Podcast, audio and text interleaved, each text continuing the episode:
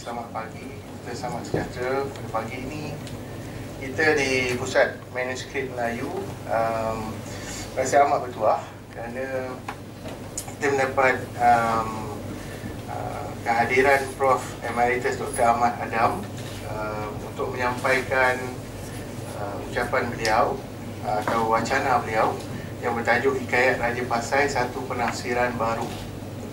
Uh, semuanya sebelum kita pergi ke Prof.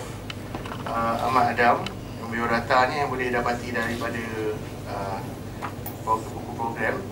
Um, sungguhnya kami di Pusat Penyelidikan Manuskrip Alam Melayu sentiasa menitik beratkan mengenai uh, aspek sejarah dalam pengkajian mana-mana manuskrip. Uh, pertama sekali pada hari ini, mana manuskrip-manuskrip sering diambil secara harfiah ataupun secara literal tanpa dilihat konteks sejarahnya. Um, uh, usaha dan karya-karya yang telah dihasilkan oleh Prof. Ahmad Adam merupakan suatu orang kata uh, suatu usaha yang telah yang amat menyumbang ke arah kita memahami sebuah manuskrip dengan lebih baik. Apabila kita membaca sebuah manuskrip, sebuah manuskrip itu mempunyai konteks yang tertentu yang perlu difahami. Ia dihasilkan dalam suatu kerangka sejarah yang perlu difahami juga. Malangnya pada hari ini kita banyak membaca manuskrip seolah-olah kita membaca buku uh, novel uh, dan kita mempunyai pandangan bahawa manuskrip itu dihasilkan seperti mana kita menghasilkan buku pada hari ini. Padahal penghasilan manuskrip pada dasarnya penghasilan manuskrip Melayu pada dasarnya adalah uh, dihasilkan kebanyakannya di istana dan mempunyai uh, tujuan-tujuan yang tertentu yang dihasilkan. Untuk uh, bagi contoh untuk uh, uh, penegasan salah silah keluarga-keluarga tertentu ataupun untuk uh, menyampaikan mesej tertentu kepada rakyat pada ketika itu jadi manuskrip ditulis. Um, dalam satu uh, penulisan yang dipanggil yang amat terkenal iaitu sejarah Melayu diceritakan bagaimana pada ketika Portugis menyerang uh, Melaka uh, pegawai-pegawai tenteranya pada malamnya uh, pahlawan-pahlawan di Melaka pada malam tersebut meminta Sultan untuk memberi uh, kitab sebuah kitab untuk dibaca untuk menaikkan semangat uh, para-para pahlawan untuk melawan dengan Portugis ataupun Feringgi itu.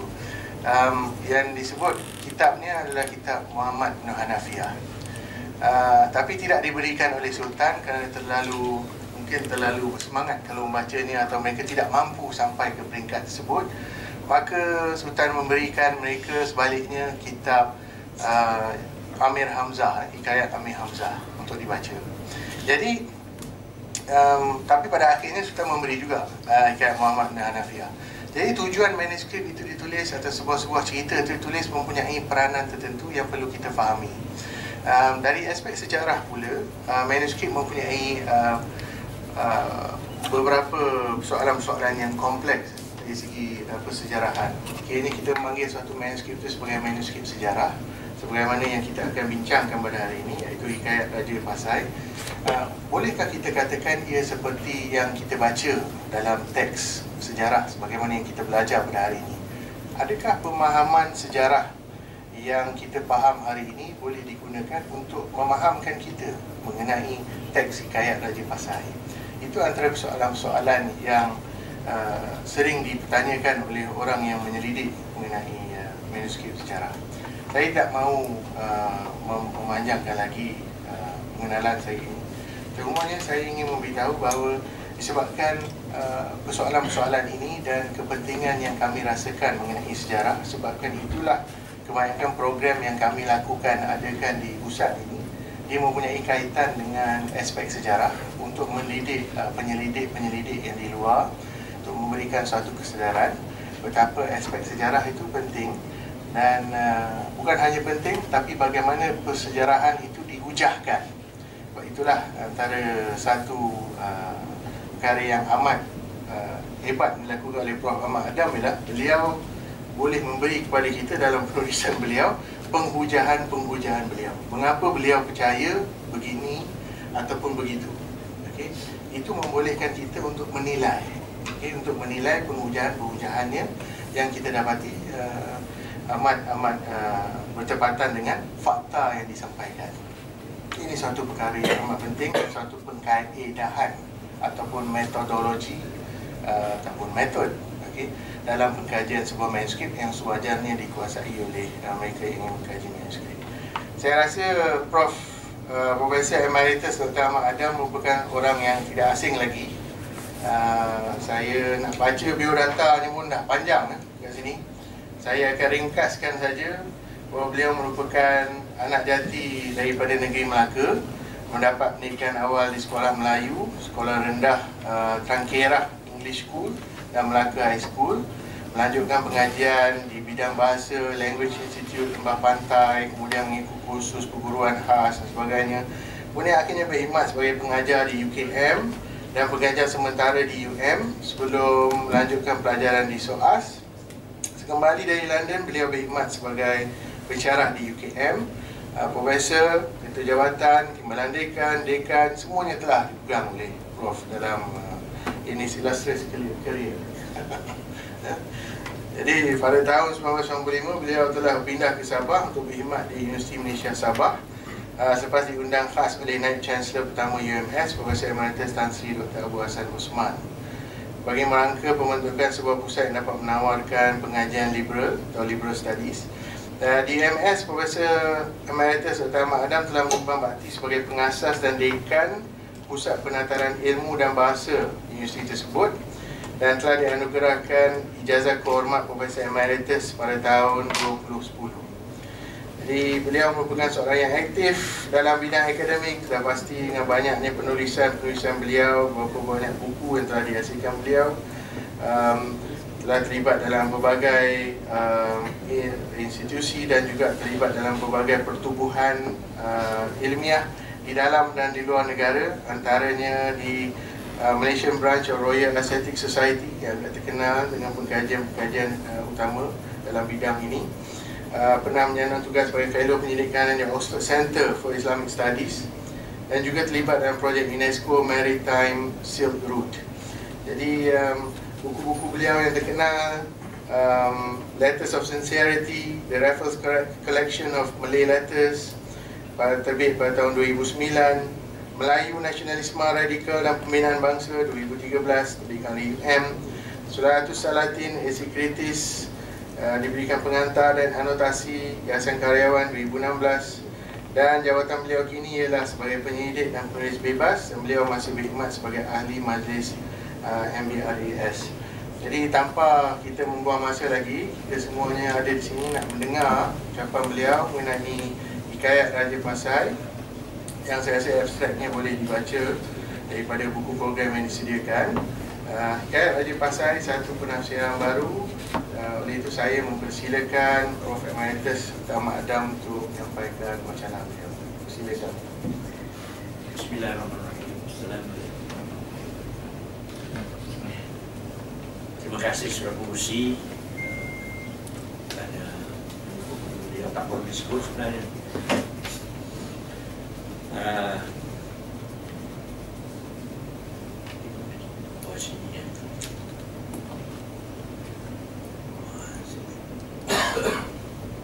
Sebenarnya uh, Hikayat Raja Pasai ini dalam bentuk manuskrip Bukan yang asli, bukan yang asal Cuma salinan Seperti kebanyakan manuskrip Melayu Hanya berupa salinan ada tiga salinan, tiga naskah. Satu yang disebut naskah Raffles Malay 67. Dan tarikh yang saya berikan ialah 1819. Selama ini kaum orientalis atau sarjana barat mengatakan 1814 atau 1815. Tapi saya rasa mereka salah. Dan satu lagi manuskrip ialah yang disalin oleh sarjana Perancis Uh, berdasarkan uh, manuskrip Raffles Malay 67 tadi iaitu Doloreal uh, dia disalinkan pada tahun 1847 tapi ada satu lagi manuskrip yang belum pernah diusahakan oleh mana-mana pihak yang dibeli oleh British Library pada tahun 1986 Jadi saya telah menyertakan manuskrip ini sekali uh, Iaitu Oriental 14350 Dan tarikhnya 1797 Malangnya manuskrip ini tak lengkap. Ya tergantunglah. Cuma tapi tak banyak yang tertinggal. Jadi untuk melanjutkannya, menyambungkannya, saya gunakan naskah Raffles Malay 67 ini.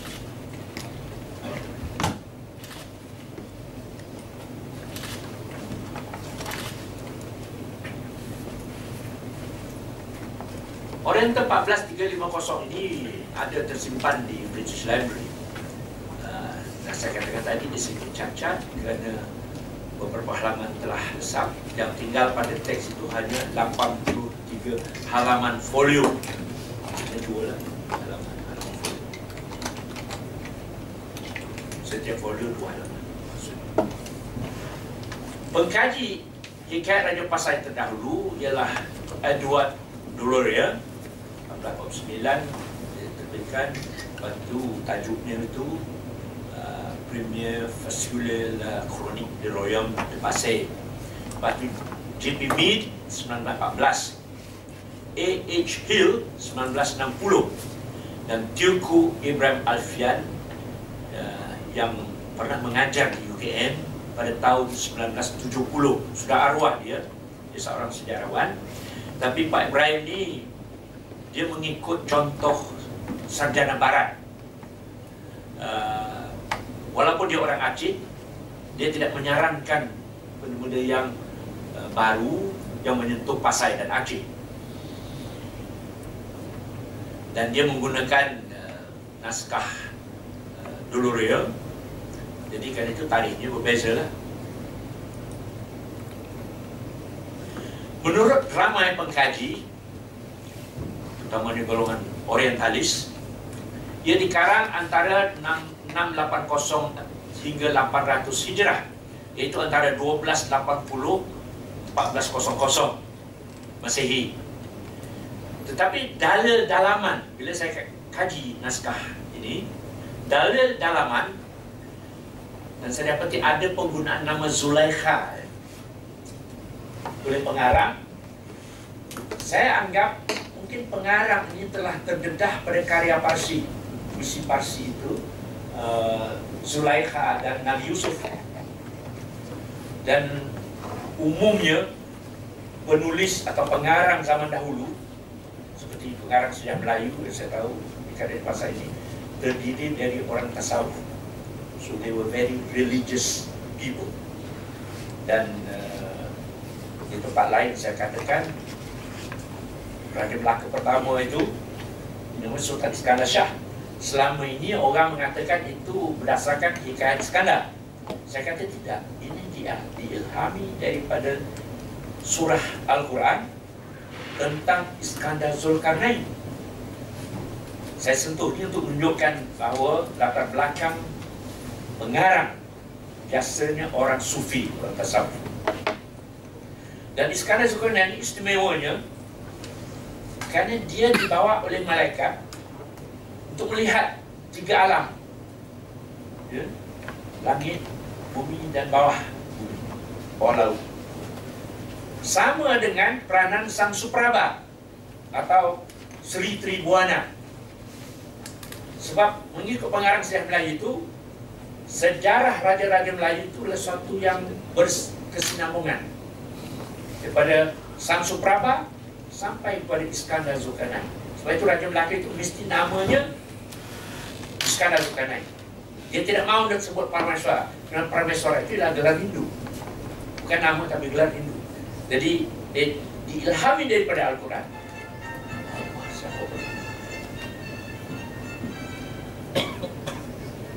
Yang terbaik. Saya kena off lagi buat dia.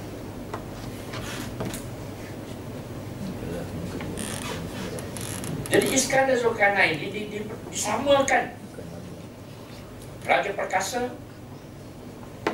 dan dia lebih lebih uh, apa menguasai dunia juga sama seperti Sang Supraba. Uh, saya dah sebutkan namanya bukan Sang Supraba, Supraba itu nama lain bagi Buddha. Kata membuka. So back to balik kembali kepada hikayat Raja Pasar ini. Nama Siti Zulaikha itu adalah diilhami daripada karangan Durudin Abdul Rahman Jami yang ditulis pada abad ke-15 berjudul Yusuf dan Zulaikha. Dan ini pun petikan daripada Al-Quran sebenarnya. Satu surah yang menyentuh tentang percintaan antara Zulaikha dan Nabi Yusuf. Atau Zulaikha mengkoda Nabi Yusuf. Jadi ini menunjukkan kemungkinan ikat Raja Pansai selesai ditulis sekitar dasawarsa terakhir. Abad ke-15 atau mungkin juga awal abad ke-16 sebab buku Jami itu uh, dilengkapi pada akhir penghujung abad ke-15 dan dia meninggal pada tahun 1467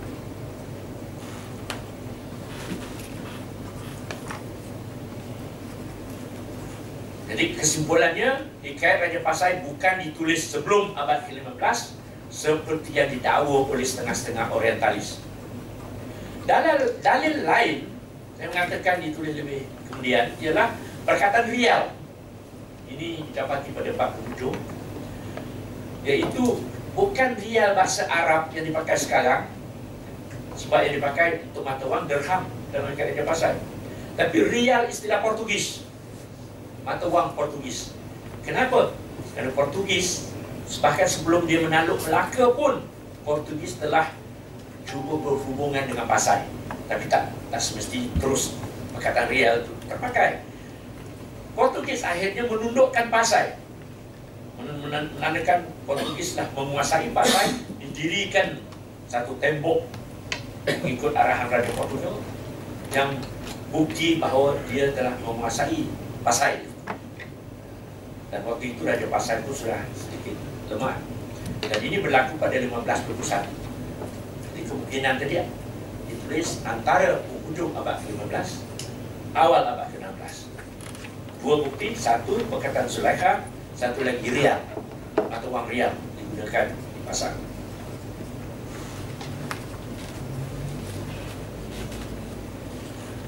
Kendati demikian, seperti lazimnya tradisi penulisan manuskrip Melayu, kemungkinannya ia tidak dikarang sekaligus. Bukan macam ya, orang sekarang pun tadi beliau sama-sama juga. Jadi pada zaman dahulu lagi memakan waktu. Kadang-kadang penulis itu bukan seorang. Macam sejarah Melayu itu kemungkinan bukan seorang. Disambung-sambung. Bahkan penyalin naskah yang saya gunakan naskah Rusia itu pun tiga orang sebenarnya. Tapi mungkin alasannya kerana nak cepat siap. Dia tak semestinya penyalin atau pengarang itu satu orang.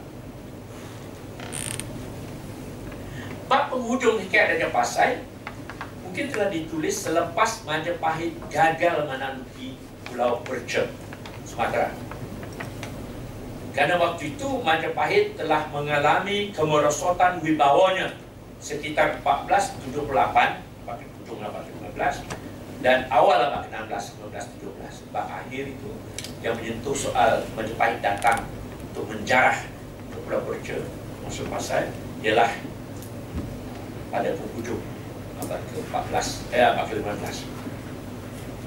Dan Majapahit kemudian terus malap pada awal abad ke-16. Bahagian permulaan Ikat Raja Pasai berkemungkinan mula ditulis bersambung-sambung di antara masa selepas kematian Sultan Ahmad.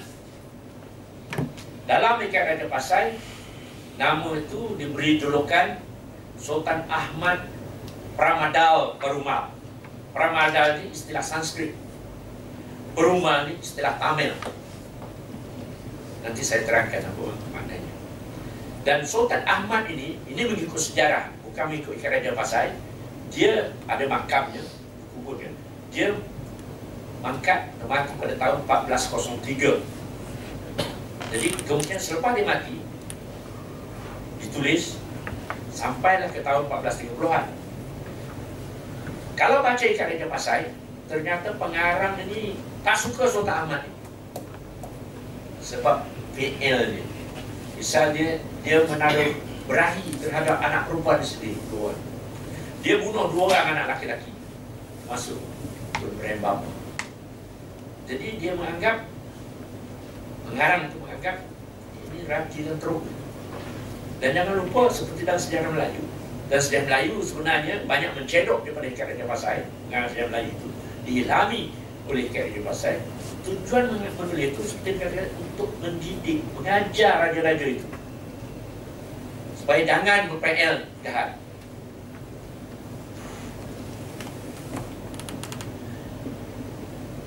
Dan kemungkinan ia juga uh, selepas Sultan Ahmad itu ialah Raja Samudra yang bernama Sultan Zainul Abidin. Ataupun mungkin juga Sultan dia digantikan oleh putranya Abu Said atau Abu Zaid ini mengikut sumber Cina pada tahun 1435. Ini tak ada dalam cara Raja Pasai, sumber Cina.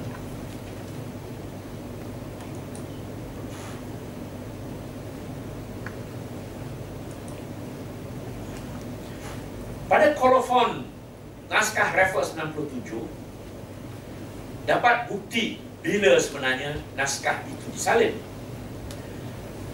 Iaitu disebutkan dalam kolofon itu hari Isnin 21 Muharram 1235 Hijrah. Tetapi tarikh ini menurut laman web Hijri Gregorian Converter sekadar mudah kita boleh rujuk pada Google ia jatuh pada hari Selasa bukan hari Isnin. Namun demikian, Google tu, converter itu juga menyebutkan selisih hari itu boleh saja berlaku. Jadi, Isnin atau Selasa itu kemungkinan. Dan tarikh 21 Muharram 1235 Hijrah itu bersamaan 9 November 1819 hari Selasa. Ini bersalahan apa yang saya sebut bersalahan dengan tanggapan sarjana-sarjana barat mereka kata disalin pada tahun 1814 waktu Raffles masih lagi uh, berpengaruh. Tapi 1819 Raffles sudah bertolak ke Singapura. Dia sudah membuat satu projek baru di Singapura. Dan uh, tahun ini sejajar sama dengan selari dengan tahun Saka 1741 tahun Saka ialah tahun Jawa berdasarkan kalender Hindu. Bulan dunia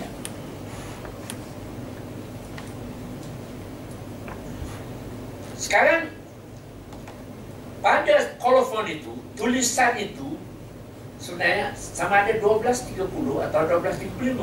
Sebab tak begitu jelas. Jadi sebab itu timbul keraguan antara uh, pengkaji-pengkaji yang dulu apakah ia tarikhnya itu 12.30 Hijrah atau 12.35 sebab nol angka Arab nol itu kosong itu uh, sama seakan sama dengan lima. Kelima.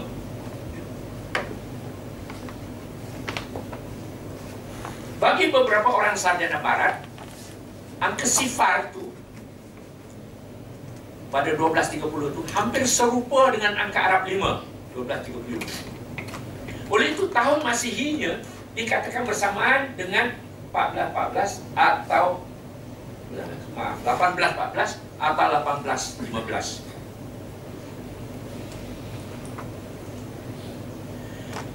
Kekeliruan membaca tarikh menyebabkan sarjana Eropah menganggap salinan yang ada selain naskah yang diperoleh yang dibeli oleh British Library pada tahun 1956 itu telah dibuat sama ada pada tahun 1814 atau 1815. Russell Jones orang yang terkemudian yang terakhir uh, transliterasikan dari Pasai kemudian baru-baru ini dia menterjemahkannya dan akan diterbitkan oleh MBRAS, Malaysian Branch of Royal Asiatic Society, dia dengan berani mengata tanpa dalil, dekat radio pasal diselesaikan penyalinan yang pada 3 Januari 1815.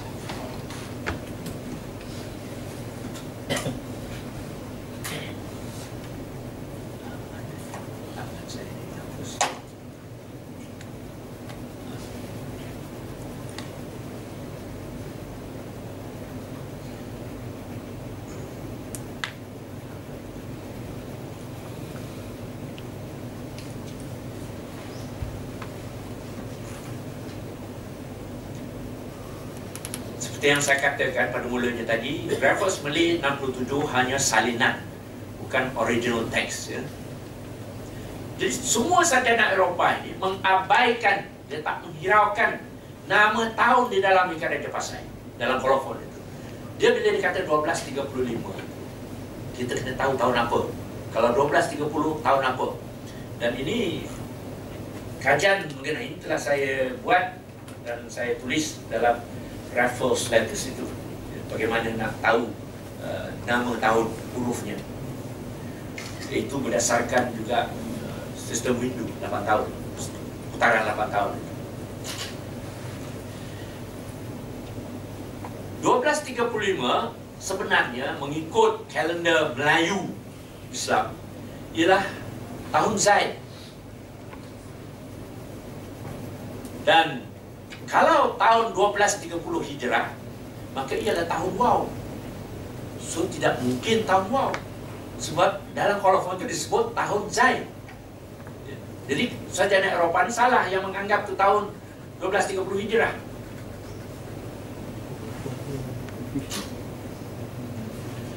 Satu lagi yang kita harus ingat dalam penulisan manuskrip, terutama penyalinan manuskrip, penulisan penyalinan manuskrip, perbuatan interpolasi pokok tambah membuat perubahan. Sering berlaku. Dan satu contoh dalam ikan Raja Pasal interpolasi dilakukan selepas abad ke-17 iaitu tadi uh, dah disebutkan tu iaitu daripada abad 19 jadi terdapat misalnya pada perkataan Tuha Tawaha itu Tuha dalam banyak tempat dalam ikan Raja Pasal itu Tawaha itu Tuhan Yang berarti tua lah. Tua atau tua. Tapi ada kalanya penyalin itu Kerana pada zaman itu perkataan Tuhan sudah diganti tua. Orang pakai tua. Jadi dia pakai yang dipertua. Kalau ikut yang asli ini Mesti yang dipertua. Sebab perkataan tua itu belum wujud lagi waktu itu. Waktu naskah asli ditulis maksud saya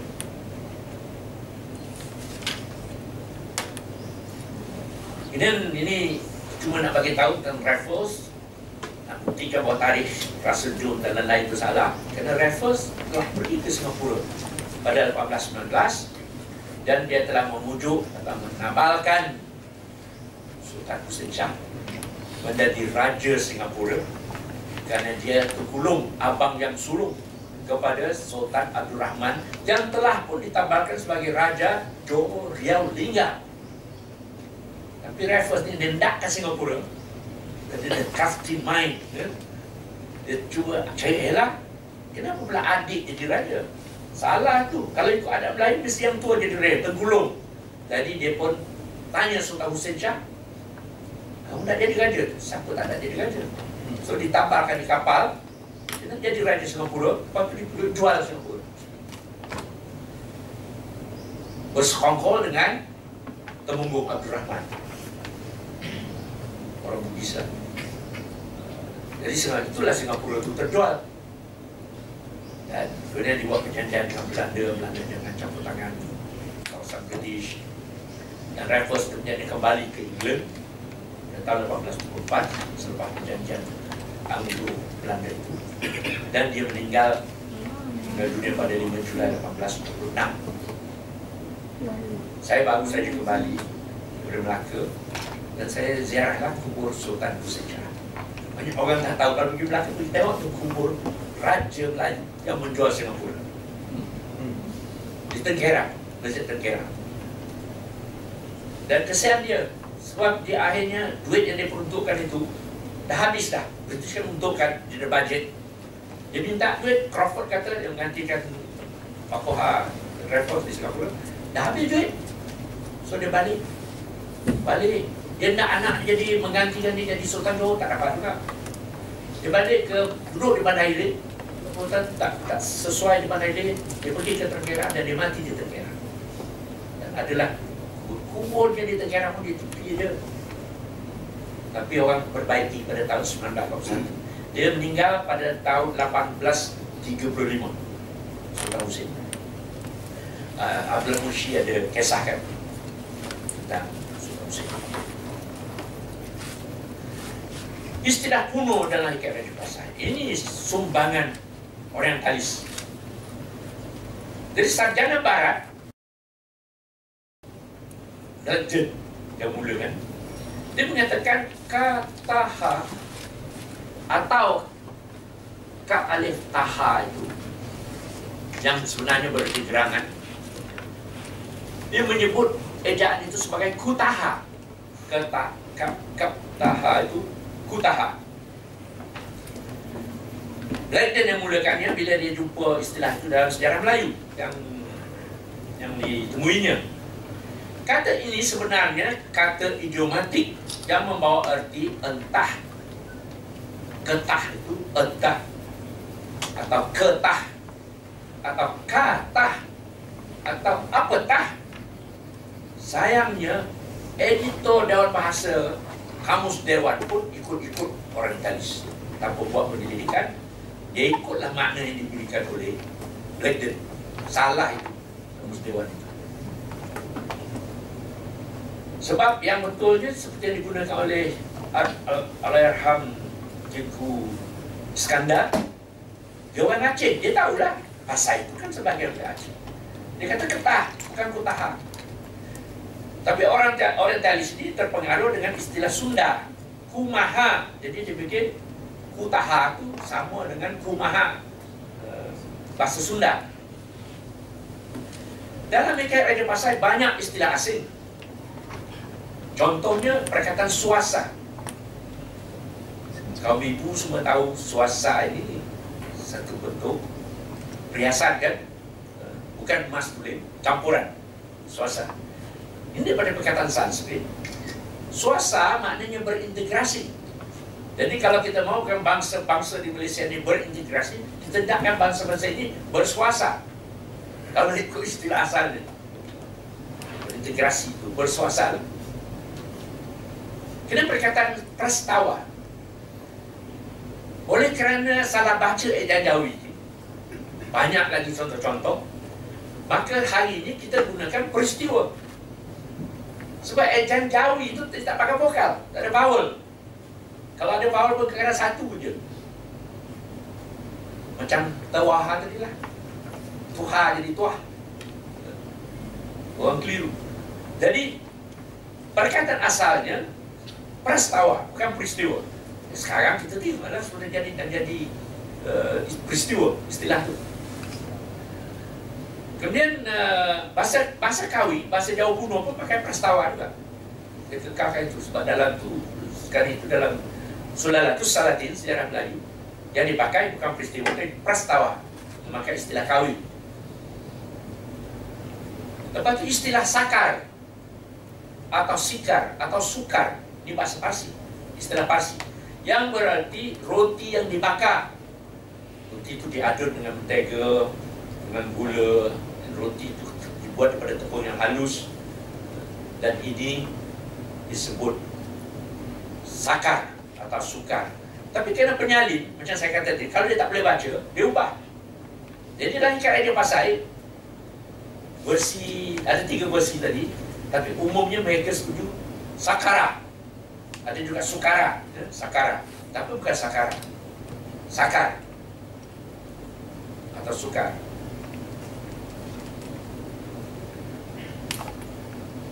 Kata-kata parsi lain, contohnya ialah marhum. Sekarang kita kata marhum ni arwah kan? Tapi itu maknanya sebenarnya kasihan. Kata parsi yang berarti kasihan marhum. Kena mudah mudam pria. Jadi orang orang barat dia tak tahu baca tu min dal min. Dia kata madam atau midam. Sebenarnya istilah itu istilah Parsi mudam. Yang berarti berterusan abadi. Mudam pria, pria itu artinya kasih, cinta, cinta abadi. Nama anak Sultan Ahmad Pramodal Pram Pramal. Begitu juga istilah maghrur, istilah Parsi yang berarti sombong, angkuh. Jadi saya dapat dalam ikat Raja Pasar ini banyak istilah Parsi. Ada juga istilah Arab, banyak istilah Parsi.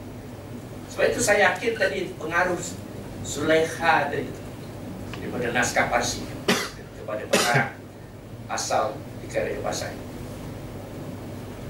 Dan satu lagi makar atau makir. Makir sahir. Makir sahir ni artinya seorang penipu. Ini sudah pasti. Orang yang tak cakap benar, penipu. Kemudian ada perkataan bar. Jadi kalau orang salah baca jadi bara tu. Ada kata bera. Ha. Bar artinya orang yang baik. Bar Mamat tu Mamat yang baik. Bahasa Parsi. Bar.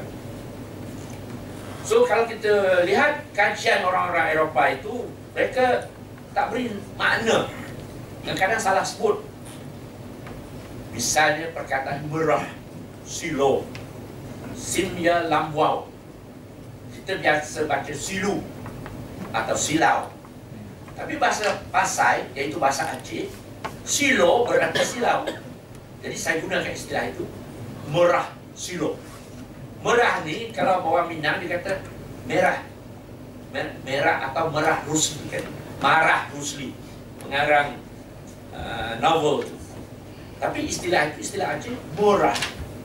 M O U R H. Murah silo. Murah itu ialah raja kecil. Pembesar, pembesar daerah. Murah.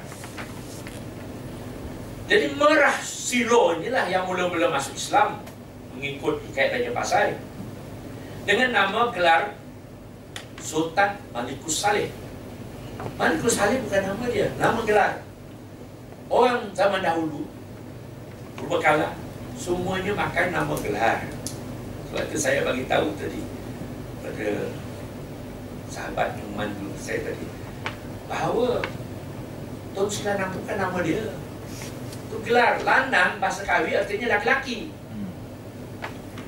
Sebab, itu dalam sejarah Melayu versi lain mengatakan Muhammad gelar Tun Sri. Versi lain pula mengatakan Ahmad gelar Lanang. Ada pula Hamid gelar Lanang. So bukan nama dia. Sebab pantang nenek moyang kita zaman dahulu menyebut nama atau memberitahu orang nama kita. Kalau kita menjadi pembesar. So bendahara tak boleh bagi nama dia. Gelar boleh. Dan pengarang pun nama dia tu nama gelar saja. Sebab itu Hang Tuha atau Hang Tuha bukan nama. Gelar saja. Kecuali kalau dia di, diberitahu namanya sebelum dia pegang jawatan. Selepas dia pegang jawatan, dia berdara Sri Maharaja.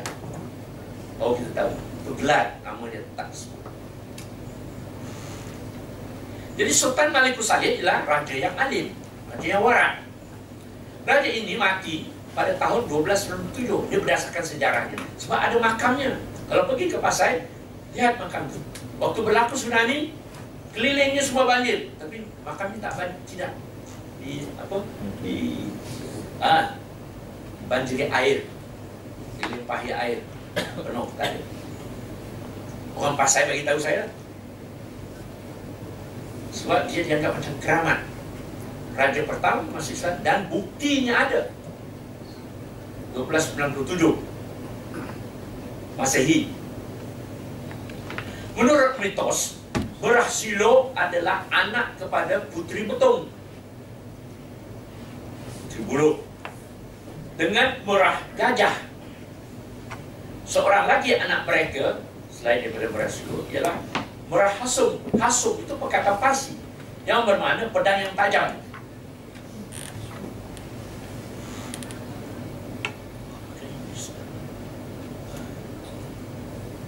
Sekarang nama yang kerap digunakan dalam kerajaan Pasai salah satunya daripada dia ialah Malikut Tahir. Anak Malikut Saleh bernama Malikut Tahir. Dia dilantik ini mengikut hikayat Raja Pasai ya, kami ikut sejarah. Dia dilantik sebagai Raja Pasai oleh Malikut Saleh. Apa dia?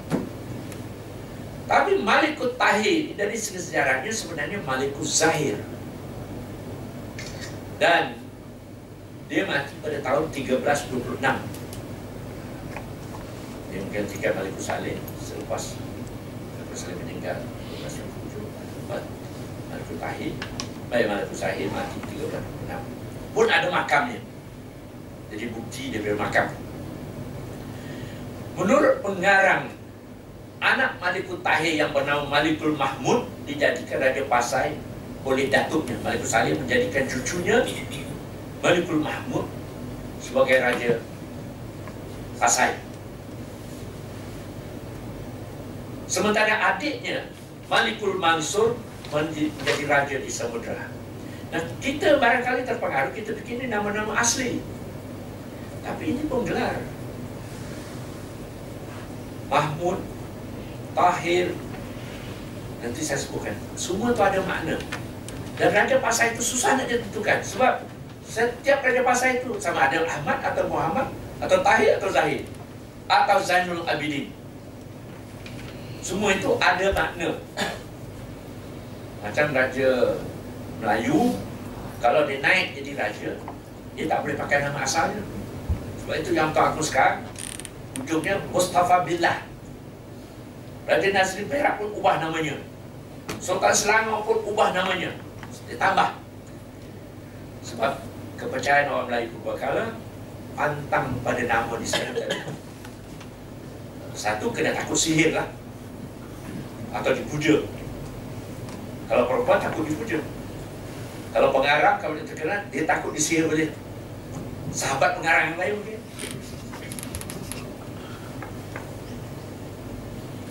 Jadi Mansur menjadi raja di Samudra. Dua kerajaan, Samudra dan Pasai. Pasai lebih lama. Benar, menurut pengarang Hikayat Raja Pasai, Malikul Mahmud ada seorang anak laki-laki bernama Ahmad. Ini mengikut hikayat Raja Pasai. Bukan sejarah. Nama julukannya ialah Pramadal Perumal. Ini disalah sebut oleh orang barat semua. Ada kata permodal, ada kata permodal, ada kata pramadala. Tapi kata dia kata Sanskrit. Pramada asalnya. Apabila Malikul Mahmud mati, Ahmad lah yang naik menjadi Raja Pasai. Ini mengikut HRP, mengikut Raja Pasai. Tetapi berdasarkan rekod Cina, menurut sumber Cina, Raja yang terkenal selepas Malikul Tahir, iaitu Malikul Zahir, yang tadi salah, sebab salah titik ya. Kerana pengarang itu bila titik itu dia tak bubuk, ini biasa berlaku dalam manuskrip Melayu. Maka orang jadi keliru. Pengalaman saya bila kaji sejarah Melayu, titik nun dibubur di bawah jadi ba. Jadi kalau kita tak gunakan akal kita salah baca juga. So membaca manuskrip dari lama susahnya kan dia tak pakai vokal dan tidak konsisten. Pada baris ini ejaan begini bukan ha, di pada halaman lain lain ejaannya nanti kita tengok yang mana banyak digunakan Pramadal Perumal ni nah yang terkenal dalam kerajaan Pasai ini ya, sebagai tyrant. Apabila Malikul Mahmud mati, Ahmad lah yang naik menjadi Raja Pasai mengikuti kerajaan Pasai.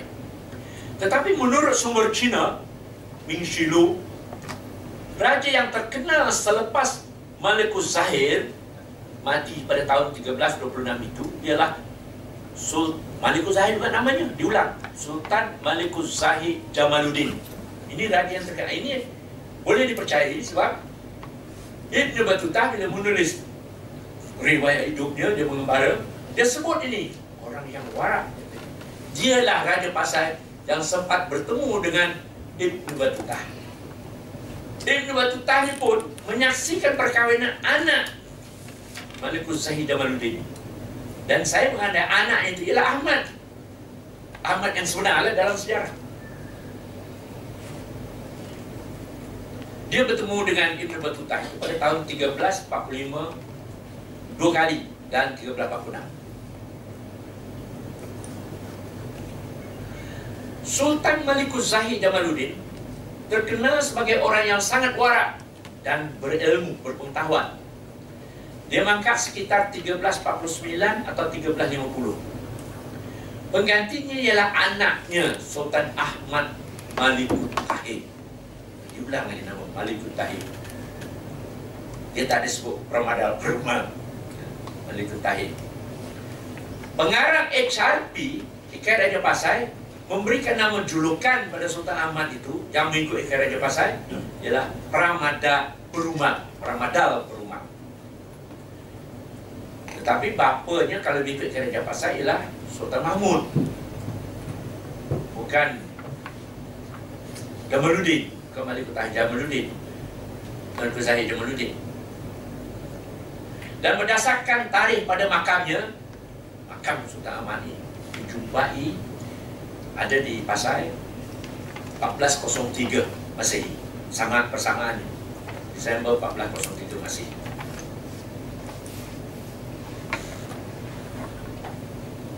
Nah, apa artinya Pramada Al-Berumah?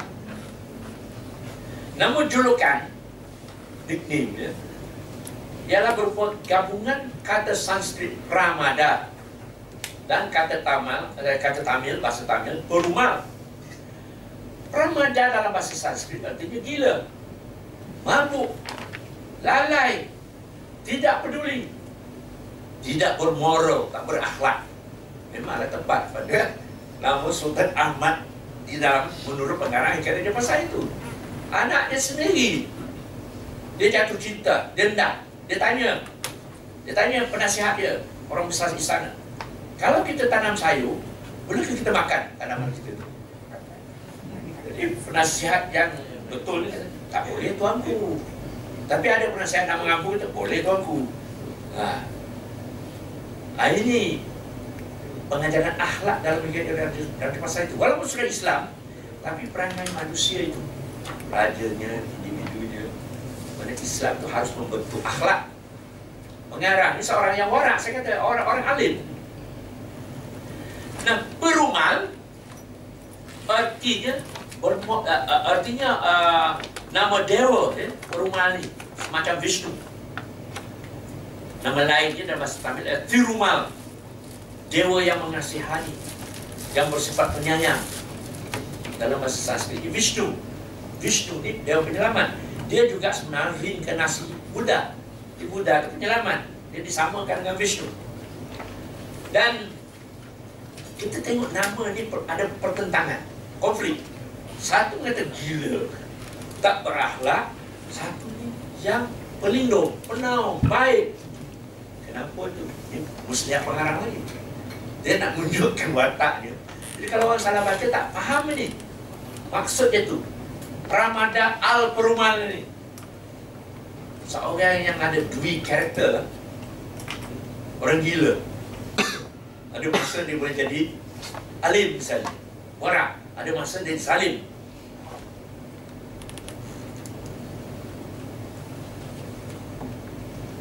Ini saya nak terangkan sikit yang dikatakan definite article al dalam bahasa Arab.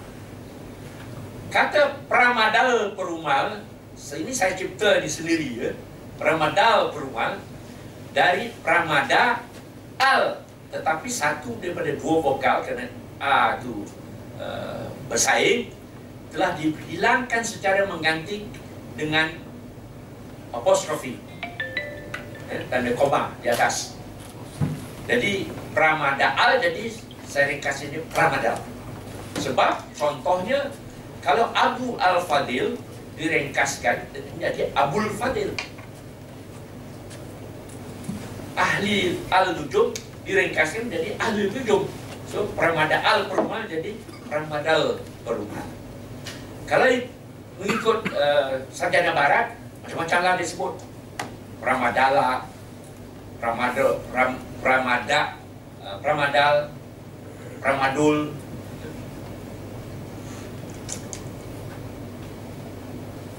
Sekarang Raja Zain ini lagi satu nama yang common, yang biasa kita temui dalam kerja Pasai. Zainul, Zainul Abidin. Saya pakai ejaan Zainul, tidak Zainal, berdasarkan naskah Cina tadi, laporan Cina. Ming Shilu, laporan Raja Ming. Pengganti Sultan Ahmad ini mengikut sejarah. Dan saya tahu dalam kurungan Ramadhan Purna supaya orang tak keliru.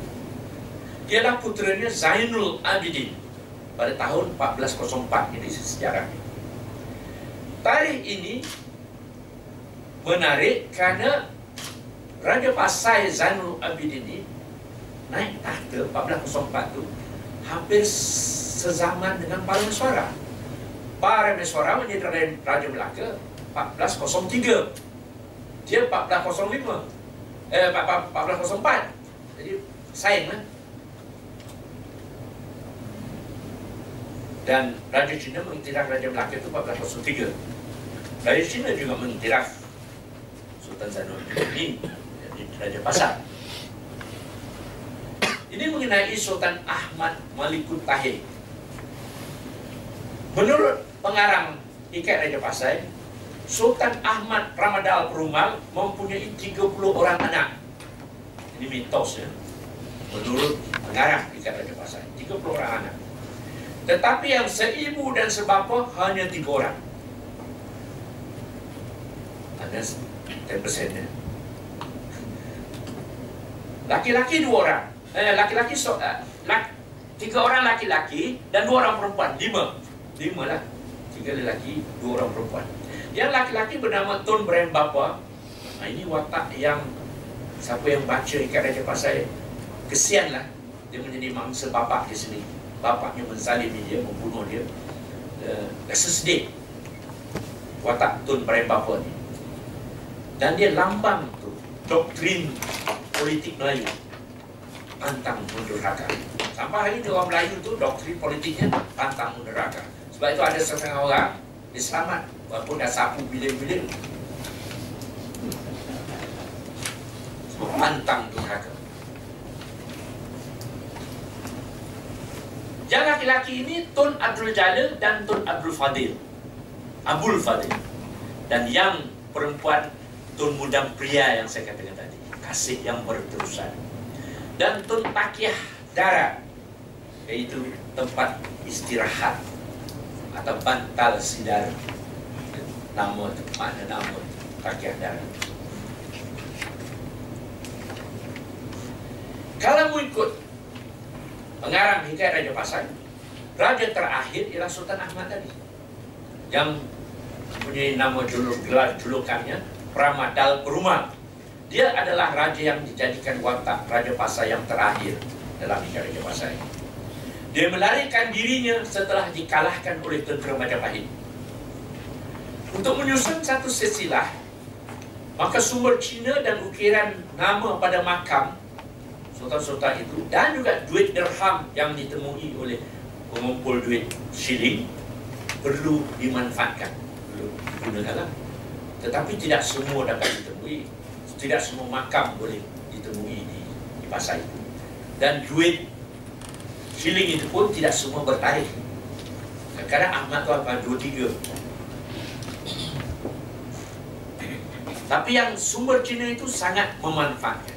Sangat berguna. Sebab dalam tradisi Raja-Raja Cina dan juga Korea, bila Raja dia dihadap oleh orang-orang tamu misalnya, orang semua itu direkod, dicatat. Dan kalau ada bagi makan orang pun, permesuara nak dijamu, dicatat. Dia hantar daging, saya lihat, bila hantar makanan untuk permesuara, tak ada disebut daging babi. Babi tak disebut. Unik juga itu. Tapi bukan boleh jadikan bukti yang cukup sebab orang pasai pun ada. Eh, negeri lain pun ada kemungkinan itu untuk sebuah orang Islam. Tapi permesuara tidak dihidangkan daging babi lah. Dan Raja Cina, seperti yang saya katakan, semua apa yang berlaku itu dicatat. Ada rekod. Sezaman itu juga. Karena itu, rekod Cina itu sangat memanfaatkan orang sejarah. Dan sekarang baru saya sentuh gelar Ahmad dan Muhammad. Menjadi masalah untuk mentafsirkan raja yang mana sebetulnya memerintah pasai. Terdapat lebih daripada seorang raja memakai nama Ahmad Sejak dari mula lagi Masa Puteri Betong ditemui itu mereka dia itu Sudah ada nama Ahmad dipakai Padahal sebelum waktu itu kalau nak ikut logik belum Islam lagi Tapi dia pakai nama Ahmad Begitu juga nama Muhammad Bukti untuk menentukan nama gelar Ahmad atau Muhammad tergantung kepada bukti yang ditunjukkan pada makam seperti yang saya katakan yang saya katakan tadi Jika makam itu dapat ditemui, kalau ada makam, untunglah. Ataupun melalui wang dirham yang ditemui jika ada. Nah, erti pada nama Ahmad dan Muhammad, erti pada gelar Raja Pasar itu, Ahmad dan Muhammad berarti yang sangat dipuji. Praiseworthy one. Sangat dipuji. Uh, yang dipuji. Mahmud juga berarti yang terpuji. Atau yang patut dipuji. Dalam bahasa Parsi pun begitu juga. Dalam laporan Bing Shilu, nama Zainul Abidin sering dijumpai. Kata Zainal, tapi dia sebutannya Zainul Abidin. Zain bermakna perhiasan atau cantik. Kecantikan. Dalam bahasa Parsi, Zain juga berarti seorang yang meninggalkan hidup duniawi, hidup berseronok-seronok, maknanya dia mengabdi kepada Tuhan. Zainul Abidin.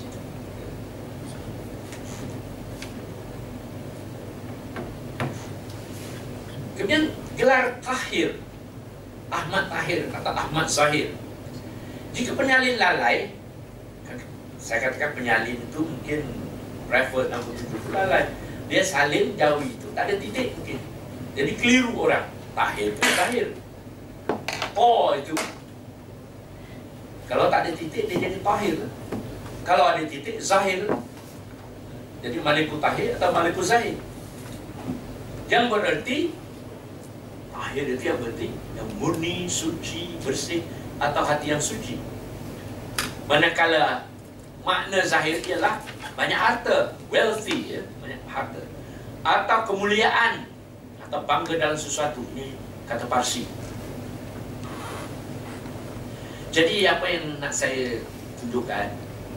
Jangan fikir nama nama itu nama asli.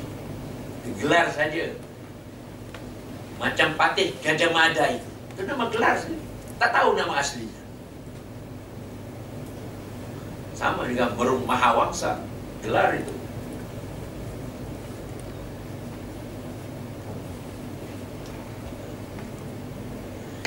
Kemudian ada satu Ini Mengikut seorang sarjana Aceh sendiri dia mengkaji. Saya tak jumpa. Dia kata Ada seorang sultan Di masa Pasai sudah lemah Nama rajinnya Zainul Abidin Al-Qaim. Al-Qaim artinya yang muncul, yang menjelma Al-Qaim. The one that appears Atau emerges. Dia Raja Pasai Yang tidak bersungguh-sungguh. Dia Raja yang lemah. Tidak bersungguh-sungguh mau berhubung dengan China Pada tahun 1486 Ini ada insiden di negeri China di mana China menolak kedatangan dia punya duta itu. Dia punya wakil raja utusan.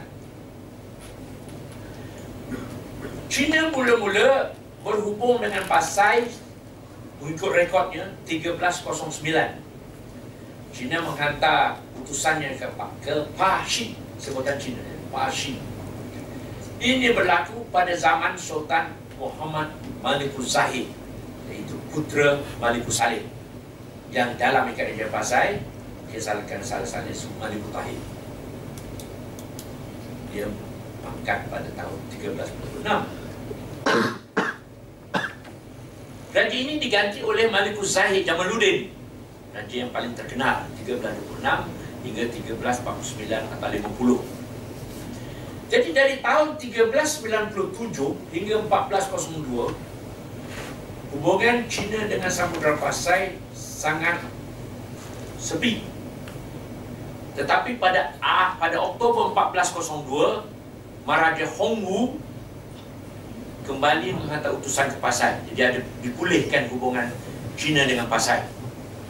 Kerana China perlukan perniagaan Pasai itu punya pelabuhan yang yang sangat cergas kegiatan ekonominya.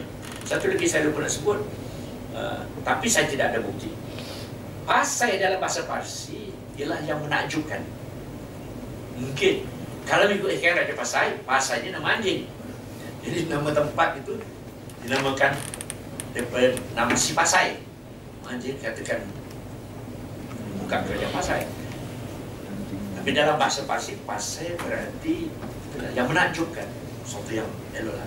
Sama dengan Melaka. Pengarang sejarah Melayu tu, dia tiru ikat dia Pasai. Jadi kalau Pasai, dia nama si Pasai nama tempat, nama kerajaan. Pengarang sejarah Melayu kata Melaka, pokok Melaka. Nah ini saya dah siasat. Ada pokok Melaka. Dalam bahasa Sanskrit, Melaka ialah hutan. Atau bahasa Parsi Arab, pertemuan, tempat pertemuan. Jadi mungkin orang menafsir pokok Melaka. Orang putih menafsir. Dia tidak ditemukan pokok Melaka ditanam tu tak jauh daripada dekat Badai Ili tu ada ni pokok Melaka. Ditaruh nama saintifik. Itu dongeng lah. Dan ditiru dongeng itu ditiru pada kerana dia pasai. Etos.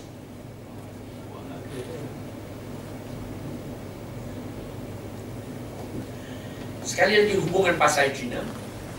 Ketika Maharaja Zhongle, Zhongle ni dia Muslim, dia orang Islam. Pada zaman dia tu banyak masjid dibuat lah. Dia memerintah antara 1403 1424.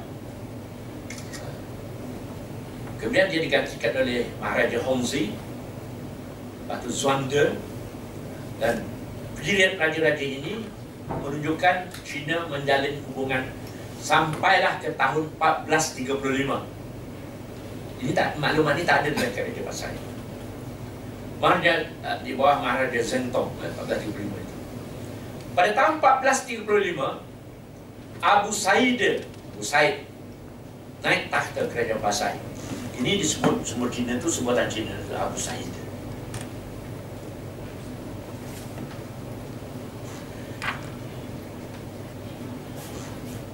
Hubungan menjadi sepi daripada 1435 itu sampai 1463 antara China dan Pasai. Pada tahun tersebut, pada tahun 1463 itu, Pasai menghantar beberapa ekor kuda dan unta sebagai ufti. Nah, unta itu mesti didapat dari India. Di Pasai tak ada unta. Macam juga Raja Melaka.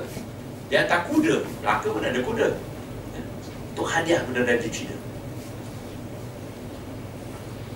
Sebagai ufti, sebagai persembahan bila ufti itu menandakan bahawa raja itu tunduk menyembah raja Cina yang sebenarnya.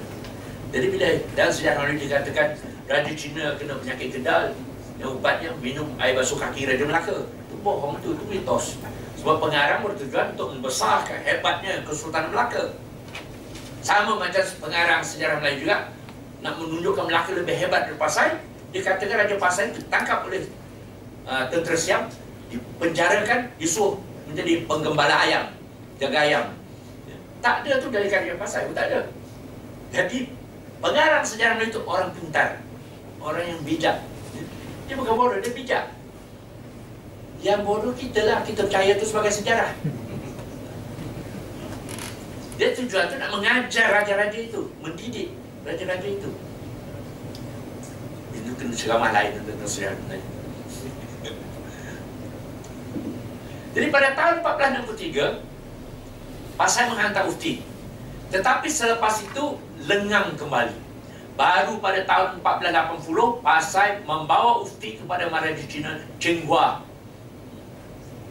Masih abad 15 Tetapi kembali lengang Dan kali terakhir Samudra menghantar Ufti ialah pada tahun 1486 Di sebelum Aceh meneluki Pasai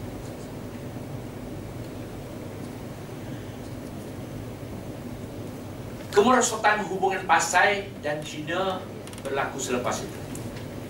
Pada tahun 1846, eh 86, 1486 itu, utusan Pasai datang ke China tak bawa cap meterai, seal tak ada, yang membuktikan dia wakil raja. Maka dia ditolak. Raja China menolak juga permintaan ketua utusan jadi rombongan ketua ketua utusan Raja Pasai yang minta dihadiahkan hiasan kepala dan kendit iaitu tali pinggang. Orang lain ini biasalah. Begitu dapat tradisi ini hebat. Jadi biasa utusan akan minta hadiah. Jadi minta hadiah, tapi kali ini Raja Cina tak bagi. Nah, itu menunjukkan permulaan renggangnya hubungan China Samudra Pasai. Waktu itu rajanya ialah Zainul Abidin Al-Qaib tadi. Raja yang muncul. Mana sudah lemah, raja itu lemah. Ada beberapa episod yang menarik dalam kerajaan Pasai. Bukan ini dalam sejarah hubungan China dan Pasai. Pada tahun 1407 bulan November, Raja Samudra mengadu kepada China. Nah, ini dalam kerajaan Pasai pun ada episod ini. Bahawa Siam telah bertindak melampau. Ini ada dalam rekod China. Dan kasar dengan menghantar tenteranya bagi mendesak agar Chok Moho Raja Samudra dan paten hak milik kerajaannya diserahkan kepada Siam. Biasanya pengiktirafan Raja Cina itu dia bagi watikah, surat pelantikan, itu paten. Pengiktirafan hak memerintah itu. Datang Siam, tutur Siam, dia minta, dia rampas tu. Chok Moho yang diberi oleh Cina dan paten. So apa yang berlaku dalam rekod Cina dikatakan Cina memberi amaran kepada Siam lah. Jangan bertindak kasar terhadap Pasai. Siam harus bertindak lebih bijak dan pulangkan balik barang-barang yang dirampas itu. Nah inilah dengan rekayasa pengarang sejarah Melayu dikatakan Raja Pasai ditangkap dijadikan penjaga ayam di, di Siam. Tujuannya menunjukkan kebesaran Sultan Melaka. Pada tahun 1415, Cheng Ho, Zheng He dihantar ke Pasai untuk membantu Sultan Zainul Abidin yang kuasa ini sedang digugat oleh penjabarnya iaitu Suganda atau disebut dalam rekod Cina Suganda tapi dalam Ikat Raja Pasai ada nama Sekandar. Tapi Sekandar itu tak ada kena-mena dengan yang ni. Merampas tahta Zainul Abidin. Sekandar itu pada peringkat awal Silu pergi ke uh, hutan uh, Jeren itu. Dan Suganda ini yang melindungi Merah Silu. Suganda atau Suganda Sekandar ini disebut peristiwa ini disebut oleh pengarang sejarah Melayu. Episod ini diceritakan dalam Zain Melayu. Kononnya Sultan Zainal Abidin itu pernah datang ke Melaka. Kemudian bila dia tahtanya sudah digugat oleh pemerintah yang sebenarnya sudah ada dia juga dari keluarga maka Sultan Mansur Shah mengantar tapi periodnya lain mengikut laporan Cina tarikhnya 1415 Zheng He masa Zheng He kalau Sultan Mansur Shah dia memerintah pada tahun 1459 1477 dengan menghantar tentera pimpinan bendahara dan Laksmana ke Pasai. Dan akhirnya berjaya tapi Sultan Zainal Abidin tak mau menyembah ke Melaka. Jadi bendahara mengutuk Sultan Zainal Abidin mengikut sejarah Melayu kan. Macam tak mengenang budi lah. Lepas tu biar pemberontakan itu belakang. Pertanyaan kepada saya ialah Persoalannya ialah Macam mana pengarang sejarah Melayu tahu peristiwa ini Sebab peristiwa ini berlaku jauh sebelum masa Sultan Mansur Shah Apakah sudah ada satu teks ikan Raja Pasai sebelum itu? Saya tak tahu, saya tak ada jawapan Tak ada bukti Tapi peristiwa itu dimasuk ke dalam sejarah Melayu dan dikatakan masa zaman Sultan Mansur Shah itu bukan singa, singa ni zaman Parameswara. Ah ini pelik lah. Sebab kita orang lain kita tak simpan naskah-naskah itu. Kemungkinan ada preliminary text mungkin ada. Sudah hilang. Tapi yang wujud sekarang ia pun salinan sebenarnya. Salinan atas salinan. Nah, itulah sulitnya mengkaji manuskrip. Sekarang kita sampai pada pembahagian bab dari pasal Kalau mengikut sarjana orientalis, dia pembahagian bab itu dia ikut secara mudah lah. tiga bahagian. Sebab dekat dia pasal tak tebal, tipis saja. Jadi dikatakan tiga bab saja lah. Tiga bahagian. Tapi bagi saya Tiket Raja Pasar itu patut dibagi kepada sembilan bab Sembilan bagian Sembilan kisah Sebabnya Saya berpandukan kepada Perkataan Al-Kisah Maka tersebutlah perkataan Itu petanda pembagian bab. Ada sembilan kali dibuat. Tapi sebenarnya dalam naskah yang Hilang sebahagian teks itu dia sebut 8 kali. Tapi saya gabungkan dengan uh, naskah Raffles 67 nak lengkapkan itu memang boleh dijadikan 9 9 bab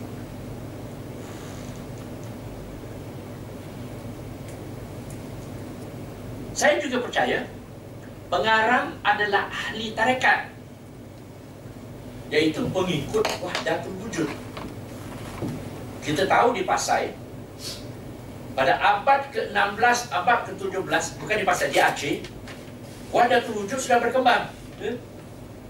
semua yang Dr. Nasir sebutkan tu ya, yang, yang kajian tu abad ke-16, 17 tu dan Tiket Raja Pasai ditulis abad ke-15 atau awal abad ke-16 bererti implikasinya ajaran tarekat, ajaran tasawuf wahdatul wujud sudah ada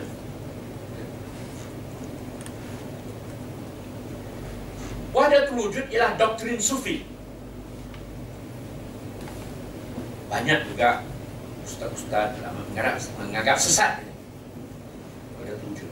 Satu waktu kerajaan Malaysia pun tidak menggalakkan, macam melaranglah berkembangnya wahdatul wujud di Malaysia. Unless apa, orang buat secara sulit, secara peribadi. Menurut ajaran Ibn Arabi ini, dia lahir pada abad ke-12 Wahdatul wujud kalau kita boleh terjemahkan dalam bahasa Melayu keesaan wujud Tuhan. Bahasa Inggerisnya unity of being. Ialah sifat nyata tunggal yang tak dapat dibagi-bagikan yang meliputi kesemua. Zat Tuhan itu. Yang di mana saja meliputi semua. Sifat nyata tunggal. Unity in being tadi. Dan terjemah dalam dengan jelas dalam semua image alam ini. Apa saja. Ini sama orang Melayu mudah menerima ini sebenarnya sebab dalam agama orang Melayu sudah wujud animisme. Animisme mengajarkan semangat itu wujud di mana-mana. Di rumput, di rambut di, di gigi di pada nama juga. Jadi kadang-kadang cara berfikir keagamaan Melayu itu juga dia sudah ada asas. Semacam dalam batu surat itu tidak ada istilah syariah atau syariah sebab belum ada belum wujud waktu itu abad ke-14 di Terengganu disebut dharma. Orang yang salah baca sarjana profesor-profesor Melayu salah baca dia kata dharma. Mana ada kena dengan dharma dharma itu. Jadi samalah dengan ini. Eh, Dengan kata lain Wujud ini adalah satu Unity. Namun dia Tuhan memiliki penampilan Dengan alam Manifestasi dengan alam. Tiada yang lain kecuali Allah Kecuali Tuhan. Semua benda wujud kerana dia. Insanul kamillah Yang mengetahui Kesatuan dengan Allah. Manusia luhur yang murni, yang suci, insan kamil itu dialah yang mengetahui, memahami ini dan mencintai Allah dan dikasihi oleh Allah. Doktrin Ibn Arabi. Jadi sebagai nak menyokong hujah itu, saya katakan doktrin wujud dia ini sudah wujud di Aceh selepas Aceh Nabi Ali Pasai. Misalnya Abdul Rahman Asingkili dia singkir dia wujud pada dia lahir dia hidup pada tahun abad ke-17 lepas tu Hamzah Fansuri pertengahan abad ke-16 sampai awal abad ke-17 Samsudin Al-Sumatrani pada kedua abad ke-16. Nuruddin Al-Raniri akhir abad ke-16 dan abad ke-17. Jadi munasabah kalau kita katakan doktrin bagi tujuh ini sudah muncul pada zaman Pasai. Kerana pas hikayat Raja Pasai itu ditulis pada sama ada penghujung abad ke-15 atau awal abad ke-16. Kenapa sembilan bab saya katakan? Pengarang itu menyebut Al-Kisah-Kisah sembilan kali. Mengikut golongan orang tarik, orang sufi yang dipengaruhi oleh Syiah. Sebab pengaruh ada lima Arab ini juga kuat di, di Parsi. Angka sembilan ada kaitannya dengan cakrawala, the universe, sfera. Yang paling tinggi ialah langit ke-9 Yang bertempat melepasi tujuh lapisan, tujuh sfera langit. Tujuh sfera planet Dan bagian atas kekubah langit Yang mengandungi bintang-bintang Yang tetap, fixed stars.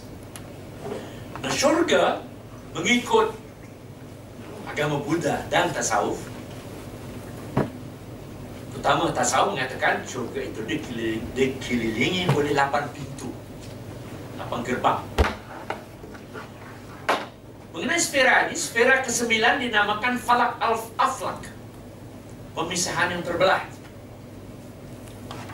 Bagi kaum sufi, angka sembilan adalah angka yang melambangkan keadaan kewujudan.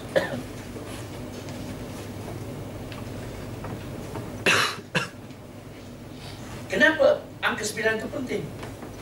Orang sufi mengingatkan bahawa tempoh masa kehamilan seorang ibu ialah sembilan bulan biasanya. Putaran hidup manusia pada kebiasaannya juga ialah sembilan bulan masa dikandung ibu, sembilan puluh bulan masa kanak-kanak dan sembilan ratus bulan usia dewasa. Semua angka sembilan. Di dalam Al-Quran Surah yang ke-9 itu adalah surah Al-Taubah Yang mengandungi rahsia penciptaan Allah Kewujudan. Inilah satu-satunya surah Yang tidak diawali dengan Bismillah. Unik surah ini. Makna lain bagi angka 9 ialah Dia adalah angka yang perkasa Mighty, powerful ke-9 ni. Sebab itu orang Negeri Sembilan pun tak tahu. Negeri Sembilan itu bukan sembilan negeri. Negeri yang perkasa.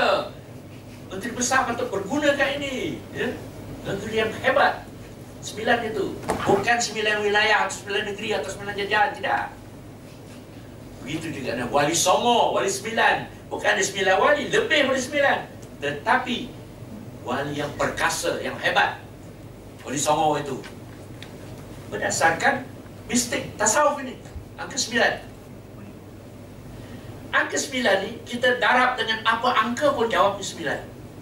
Contohnya tiga kali sembilan dua puluh tujuh. Dua campur tujuh sembilan. Sembilan kali sembilan lapan satu. Lapan campur satu sembilan. Hebat. Sebab itu perkasa dia.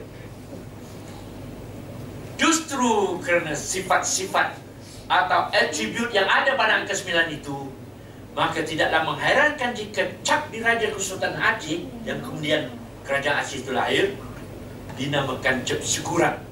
Satu kurang. Yang lengkap sepuluh. Satu kurang sembilan lah. Orang Aceh juga menyebut cap rajanya cap sekurang atau cap sembilan.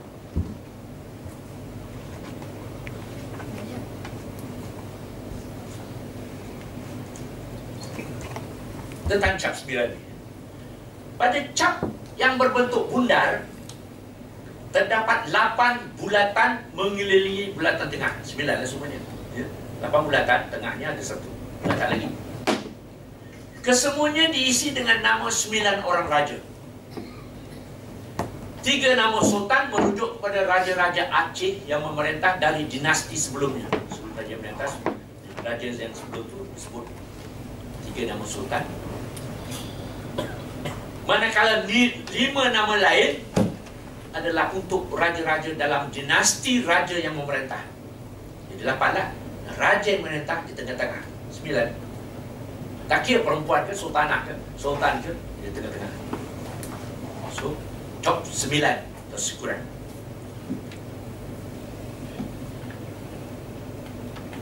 Pengasas dinasti itu pun dinamakan nama sultan atau sultanah yang sedang merintah dan merupakan pemilik job itu diletakkan di tengah-tengah. Sekian saja. Terima kasih banyak. Allah alam. Maka ditanam tu tak jauh daripada dekat Badaili itu ada di pokok Melaka. Ditaruh nama saintifik. Ya. Itu dongeng lah dan ditiru dongeng itu ditiru pada kerajaan Pasai. Mitos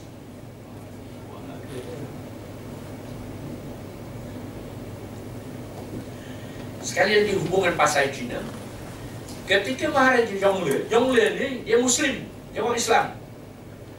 Pada zaman dia tu banyak masjid dibuat lah dia memerintah antara 1403 1424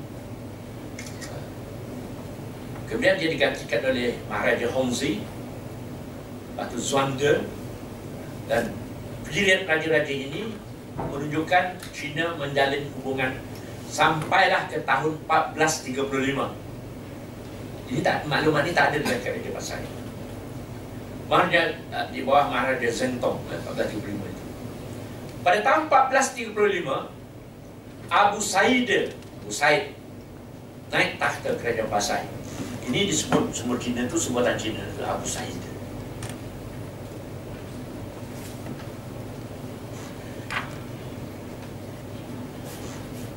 Hubungan menjadi sepi daripada 1435 itu sampai 1463 antara China dan Pasai. Pada tahun tersebut, pada tahun 1463 itu, Pasai menghantar beberapa ekor kuda dan unta sebagai ufti. Nah, unta itu mesti didapat dari India. Di Pasai tak ada unta. Macam dengan Raja Melaka. Dia hantar kuda. Melaka pun ada kuda. Untuk hadiah kepada Raja China. Sebagai ufti, sebagai persembahan. Bila ufti itu menandakan bahawa raja itu tunduk menyembah raja Cina yang sebenarnya. Jadi bila dalam sejarah ini dikatakan raja Cina kena penyakit kedal, yang ubatnya minum air basuh kaki raja Melaka. Itu bohong itu, itu mitos. Sebab pengarang bertujuan untuk membesarkan hebatnya Kesultanan Melaka. Sama macam pengarang sejarah Melayu juga nak menunjukkan Melaka lebih hebat dari Pasai, dikatakan Raja Pasai itu tangkap oleh uh, tentera Siam dipenjarakan disuruh menjadi penggembala ayam jaga ayam. Ya. tak ada tu dari karya pasal pun tak ada.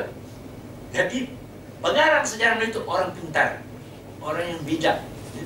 dia bukan bodoh dia bijak. Yang bodoh kita lah kita percaya tu sebagai sejarah.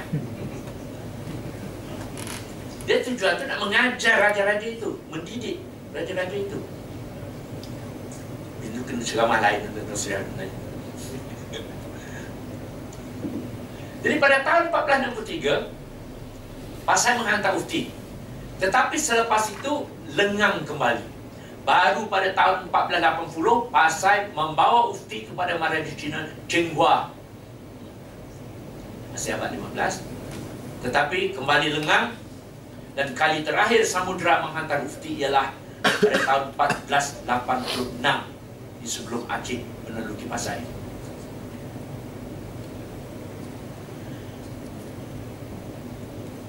kemerosotan hubungan Pasai dan China berlaku selepas itu.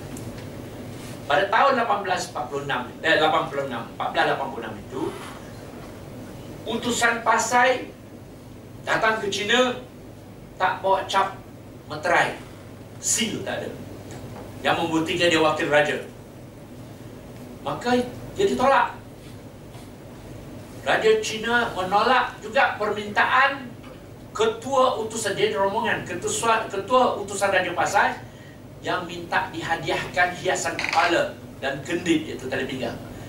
Orang lain ini biasalah. Begitu dapat Raja Cina hebat. Jadi biasa utusan akan minta hadiah. Jadi minta hadiah, tapi kali ini Raja Cina tak bagi. Nah, itu menunjukkan permulaan renggangnya hubungan China Samudra Pasai. Waktu itu rajanya ialah Zainul Abidin Al-Qaib tadi. Raja yang muncul. Mana sudah lemah, raja itu lemah. Ada beberapa episod yang menarik dalam Raja Pasai. Bukan, ini dalam sejarah hubungan China dan Pasai. Pada tahun 1407 bulan November, Raja Samudra mengadu kepada China. Nah, ini dalam Raja Pasai pun ada episod ini. Bahawa Siam telah bertindak melampau. Ini ada dalam rekod China. Dan kasar dengan menghantar tenteranya bagi mendesak agar Chok Mohor Raja Samudra dan paten hak milik kerajaannya diserahkan kepada Siam. Biasanya pengiktirafan Raja Cina itu dia bagi watikah, surat pelantikan, itu paten. Pengiktirafan hak memerintah itu. Datang Siam, tutur Siam, dia minta, dia rampas Chok Mohor yang diberi oleh Cina dan paten So apa yang berlaku dalam rekod Cina dikatakan Cina memberi amaran kepada Siam lah. Jangan bertindak kasar terhadap Pasai. Siam harus bertindak lebih bijak dan pulangkan balik barang-barang yang dirampas itu. Nah, inilah dengan rekayasa pengarang sejarah Melayu dikatakan Raja Pasai ditangkap dijadikan penjaga ayam di, di Siam. Tujuannya menunjukkan kebesaran Sultan Melaka. Pada tahun 1415, Cheng Ho, Zheng He dihantar ke Pasai untuk membantu Sultan Zainul Abidin yang kuasa ini sedang digugat oleh penjabarnya yaitu Suganda atau disebut dalam rekod Cina Suganda tapi dalam Ikan Raja Pasai ada nama Sekandar. Tapi Sekandar itu tak ada kena-mena dengan yang ni. Merampas tahta Zainul Abidin. Sekandar itu pada peringkat awal Merah Silu pergi ke uh, hutan uh, Jerem itu. Dan Suganda ini yang melindungi Merah Silu. Suganda atau Suganda Sekandar ini disebut peristiwa ini disebut oleh pengarang sejarah Melayu. Episod ini diceritakan dalam sejarah Melayu. Kononnya Sultan Zainal Abidin itu pernah datang ke Melaka. Kemudian bila dia tahtanya sudah digugat oleh pemerintah yang sebenarnya sudah ada dia juga dari keluarga maka Sultan Mansur Shah mengantar tapi pilihannya lain mengikut laporan Cina tarikhnya 1415 Zheng He masa Zheng He kalau Sultan Mansur Shah dia memerintah pada tahun 1459 1477 dengan menghantar tentera pimpinan bendahara dan Laksmana ke Pasai. Dan akhirnya berjaya tapi Sultan Zainal Abidin tak mau menyembah ke Melaka. Jadi bendahara mengutuk Sultan Zainal Abidin mengikut sejarah Melayu kan. Macam tak mengenang budi lah. Lepas tu biar pemerintahan itu belakang. Pertanyaan kepada saya ialah Persoalannya ialah Macam mana pengarang sejarah Melayu tahu peristiwa ini Sebab peristiwa ini berlaku jauh sebelum masa Sultan Mansur Shah Apakah sudah ada satu teks ikan Raja Pasai sebelum itu?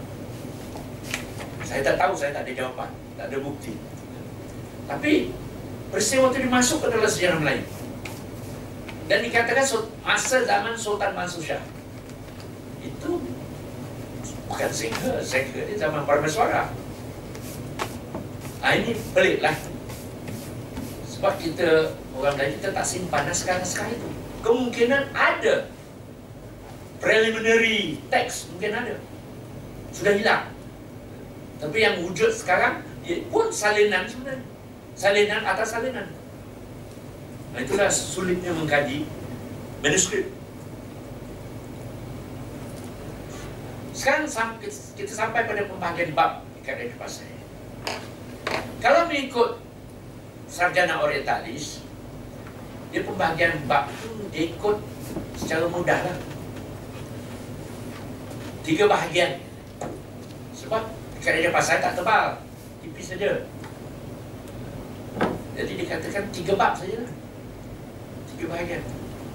Tapi bagi saya Tiket Raja Pasar itu patut dibagi kepada sembilan bab Sembilan bagian Sembilan kisah Sebabnya Saya berpandukan kepada Perkataan Al-Kisah Maka tersebutlah perkataan Itu petanda Pembagian bab. Ada sembilan kali dibuat. Tapi sebenarnya dalam naskah yang Hilang Sebahagian teks itu dia sebut 8 kali. Tapi saya gabungkan dengan uh, naskah Raffles 67 nak lengkapkan itu memang boleh dijadikan 9 9 bab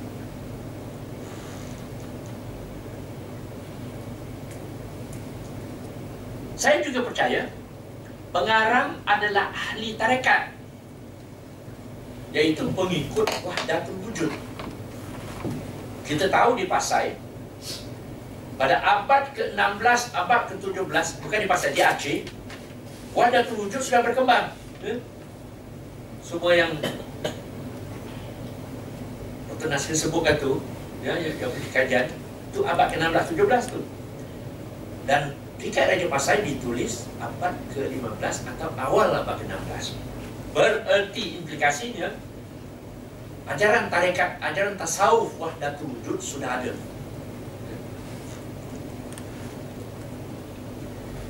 Wahdatul wujud ialah doktrin sufi. Banyak juga ustaz-ustaz menganggap, menganggap sesat Wahdatul wujud. Satu waktu kerajaan Malaysia pun tidak menggalakkan, macam melaranglah berkembangnya wahdatul wujud di Malaysia. Unless apa, orang buat secara sulit, secara peribadi. Menurut ajaran Ibn Arabi ini, dia lahir pada abad ke-12 Mesir. Wahdatul wujud kalau kita boleh terjemahkan dalam bahasa Melayu keesaan wujud Tuhan. Bahasa Inggerisnya unity of being. Ialah sifat nyata tunggal yang tak dapat dibagi-bagikan yang meliputi kesemua zat Tuhan itu. Ya, di mana saja. Meliputi semua sifat nyata tunggal unity in being tadi dan terjemah dalam dengan jelas dalam semua image alam ini. Apa saja. Ini sama orang Melayu mudah menerima ini sebenarnya. Sebab dalam agama orang Melayu sudah wujud animisme. Animisme mengajarkan semangat itu wujud di mana-mana. Di rumput, di rambut, di, di gigi, di pada nama juga. Jadi kadang-kadang cara berfikir keagamaan Melayu itu juga dia sudah ada asas semacam dalam batu surat itu tidak ada istilah syariah atau syariah. Sebab belum ada belum wujud waktu itu abad ke-14 di Terengganu disebut dharma. Orang yang salah baca sarjana profesor-profesor Melayu salah baca dia kata dharma. Mana ada kena dengan dharma dharma itu. Jadi samalah dengan ini. Eh, Dengan kata lain Wujud ini adalah satu Unity. Namun dia Tuhan memiliki penampilan Dengan alam. Manifestasi dengan alam. Tiada yang lain kecuali Allah Kecuali Tuhan. Semua benda wujud kerana dia. Dan insanul kamillah Yang mengetahui Kesatuan dengan Allah. Manusia luhur yang murni, yang suci, insan kamil itu dialah yang mengetahui, memahami ini dan mencintai Allah dan dikasihi oleh Allah. Doktrin Ibn Arabi. Jadi sebagai nak menyokong hujah itu, saya katakan doktrin wujud dia ini sudah wujud di Aceh selepas Aceh Nabi Ali Pasai. Misalnya Abdul Rahman Asingkili dia singkir dia wujud pada dia lahir dia hidup pada tahun abad ke-17 Lepas tu Hamzah Fansuri pertengahan abad ke-16 sampai awal abad ke-17. Samsudin Al-Sumatrani pada kedua abad ke-16. Nuruddin Al-Raniri akhir abad ke-16 dan abad ke-17. Jadi munasabah kalau kita katakan doktrin tujuh ini sudah muncul pada zaman Pasai. Kerana pas jika ada Pasai itu ditulis pada sama ada penghujung abad ke-15 atau awal abad ke-16.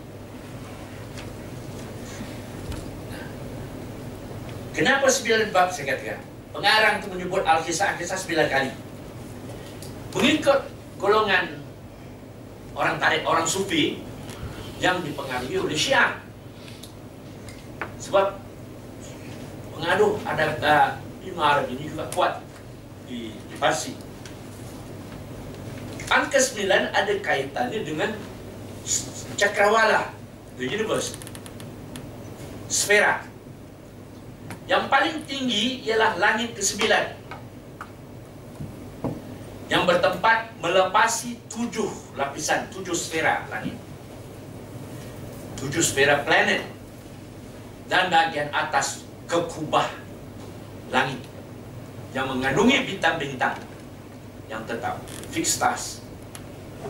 Nah syurga mengikut agama Buddha dan tasawuf Pertama, tasawuf mengatakan syurga itu dikelilingi, dikelilingi oleh lapan pintu. Lapan gerbang. Mengenai sfera ini, sfera kesembilan dinamakan Falak Al-Aflak. Pemisahan yang terbelah.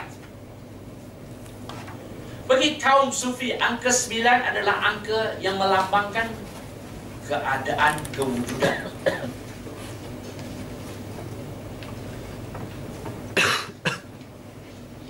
Kenapa angka sembilan itu penting? Orang sufi mengingatkan bahawa tempoh masa kehamilan seorang ibu ialah sembilan bulan biasanya. Putaran hidup manusia pada kebiasaannya juga ialah sembilan bulan masa dikandung ibu, sembilan puluh bulan masa kanak-kanak dan sembilan ratus bulan usia dewasa. Semua angka sembilan. Di dalam Al-Quran Surah yang ke-9 itu adalah surah Al-Taubah Yang mengandungi rahsia penciptaan Allah Kewujudan. Inilah satu-satunya surah Yang tidak diawali dengan Bismillah. Unik surah ini. Makna lain bagi angka 9 ialah Ia adalah angka yang perkasa Mighty, powerful ke-9 ni. Sebab itu orang Negeri Sembilan pun tak tahu. Negeri Sembilan itu bukan ada sembilan negeri. Negeri yang perkasa. Menteri Besar patut bergunakan ini. Ya? Negeri yang hebat. Sembilan itu. Bukan sembilan wilayah atau sembilan negeri atau sembilan jajahan. Tidak. Begitu juga ada Wali Songo, Wali Sembilan. Bukan ada sembilan wali, lebih dari sembilan. Tetapi wali yang perkasa, yang hebat. Wali Songo itu berdasarkan mistik tasawuf ini. Angka sembilan. Angka sembilan ni kita darab dengan apa angka pun jawab sembilan. Contohnya tiga kali sembilan dua puluh tujuh. Dua campur tujuh sembilan. Sembilan kali sembilan lapan satu. Lapan campur satu sembilan. Hebat. Sebab itu perkasa dia. Justru kerana sifat-sifat atau atribut yang ada pada angka sembilan itu Maka tidaklah mengherankan jika cap di Raja Kesultanan Aceh yang kemudian kerajaan Aceh itu lahir dinamakan cap sekurang. Satu kurang. Jangan kau sepuluh. Satu kurang sembilan lah. Orang Aceh juga menyebut cap rajanya cap sekurang atau cap sembilan.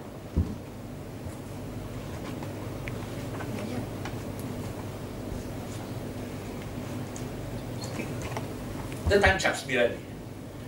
Pada cap yang berbentuk bundar terdapat 8 bulatan mengelilingi bulatan tengah. 9 lah semuanya.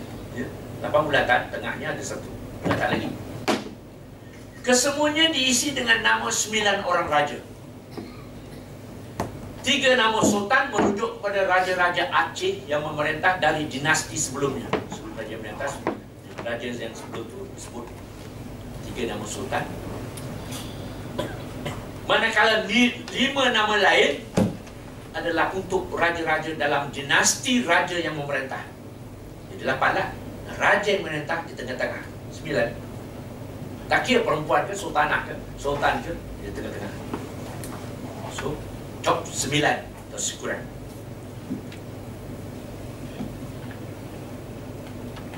Pengasas dinasti itu pun dinamakan nama sultan atau sultanah yang sedang merintah dan merupakan pemilik cok itu diletakkan di tengah-tengah. Sekian saja. Terima kasih banyak.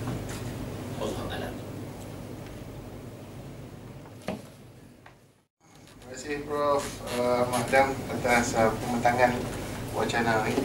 Um, saya ingin membuka kepada hadirin untuk tanyakan soalan. Boleh terus kenalkan diri dan terus tanyalah soalan. Silakan. Assalamualaikum warahmatullahi wabarakatuh. Nama saya Abdul Hussein Hamid Razak daripada. Saya belajar. Um, ada beberapa persoalan sebenarnya saya saya nak tanyakan kepada yang Mahdi Prof sebab memang kalau ikut saya, apa yang saya nak uh, utarakan adalah satu ujian kepada Prof kerana mendapati bahawa sumber Cina itu salah satu sumber yang kuat untuk menyokong uh, pembinaan uh, pembinaan sejarah Melayu itu sendiri. Sebab kalau kita lihat memang uh, hikayat-hikayat Melayu banyak um, banyak kelemahannya. Banyak kelemahannya dan memerlukan cross check daripada sumber-sumber yang asing yang di mana daripada itu kita akan boleh mengukuhkan lagi pembinaan sumber uh, apa sejarah Melayu. Tetapi walau bagaimanapun Prof, ada beberapa persoalan yang saya nak timbulkan. Antaranya tentang uh, kritikan Prof terhadap pandangan orientalis uh, berkenaan tentang saat di mana hikayat Raja Pasai ini ditulis.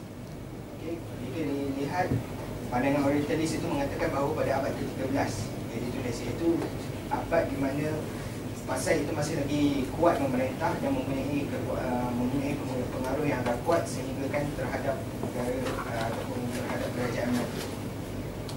Tapi apa yang saya nampak Prof cuba untuk mengalihkan bahawa mengatakan bahawa um, hikayat uh, apa hikayat uh, Raja Pasai ini sebenarnya ditulis pada abad ke-15 atau abad awal abad ke-16 berdasarkan beberapa bukti yang menyatakan tadi.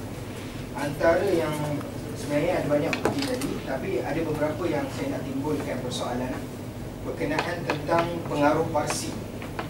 Um, to be honest, saya terpaksa mengaku bahawa memang kajian Prof sangat- satu kajian yang sangat mengkagumkan tetapi terdapat beberapa um, yang pada pandangan saya um, salah faham kerana kebanyakan yang Prof kata tentang pengaruh Parsi itu sebenarnya ia adalah pengaruh Arab. Contohnya perkataan-perkataan magrur sebenarnya bukan bukan daripada, bahasa Parsi tapi bahasa Arab. Saya tahu saya pun kamu serap. Ah, Okey, kalau kita lihat uh, sejarah Parsi dan sejarah Arab ada saat yang mana dia ber Itu woven ya. Ya. Jadi jika kita lihat sebenarnya bahasa Parsi sendiri uh, terpengaruh dengan banyak daripada uh, apa uh, daripada bahasa Arab. Dan sekiranya kita lihat Prof, um,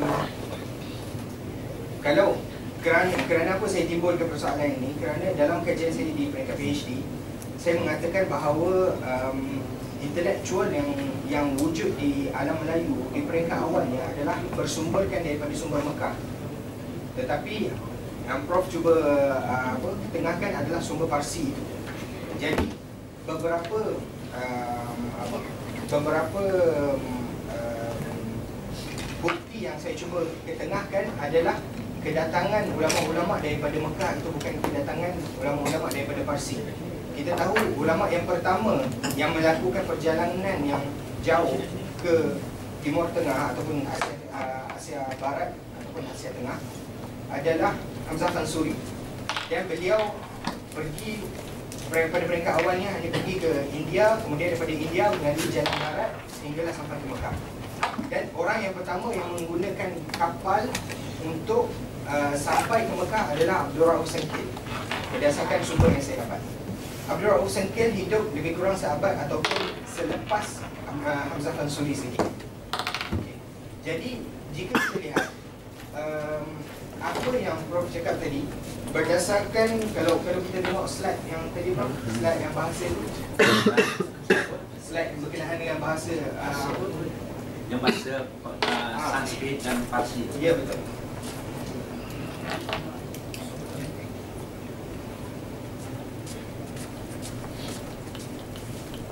Ah,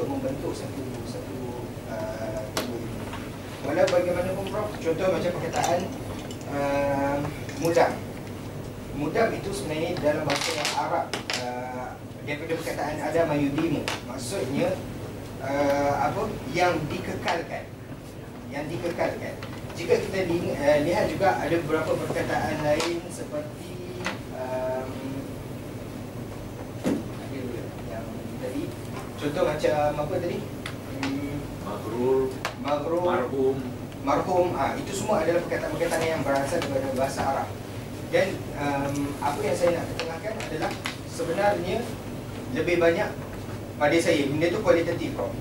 Dia tu kualitatif kita tak dapat nak buat satu uh, kita tak dapat nak Pengalaman. satu data yang betul-betul ukur untuk menunjukkan pengaruh mana yang lebih kuat.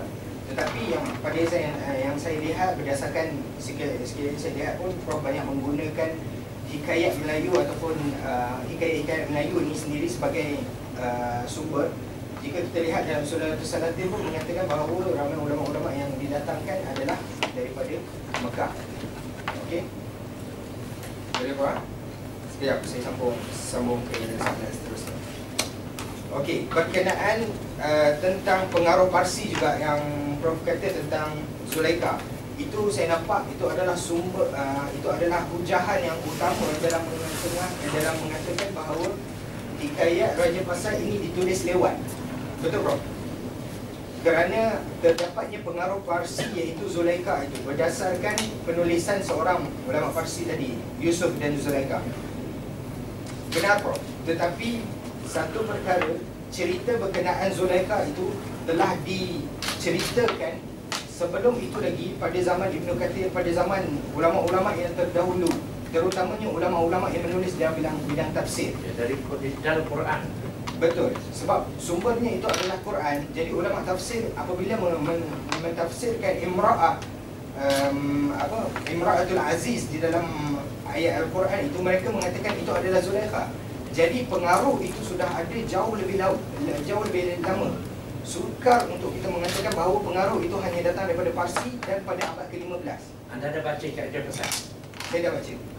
Saya dah baca dan saya gunakan itu sebagai salah satu sumber untuk saya bina sejarah Peristiwa kejar mengejar antara Tur Berbabo. Ada? Ya. Dengan Fatimah. Itu dalam surah dalam surah Yusuf. Tak. Ya. Itu juga dalam cerita pasal ada tu. Lepas permintaan watak. Betul. Ha. Betul. Itu saya cenderung mengatakan itu pengaruh. Dan bukan dia pasal saja.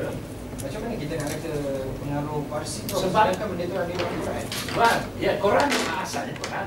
Macam juga saya kata argument saya tentang skandal Zulkarnain itu asal di Quran. Tapi pengarang itu men- mendasarkannya kepada kita. Dia punya asalnya Quran. Tetapi hikayat itu bila kita kata pengaruh Parsi, kita jangan tengok asalnya Arab ni orang terlalu menekan ke Arab. Saya tak setuju. Sebab pengaruh yang datang Islam yang datang ke Asia Tenggara bagi saya lewat India.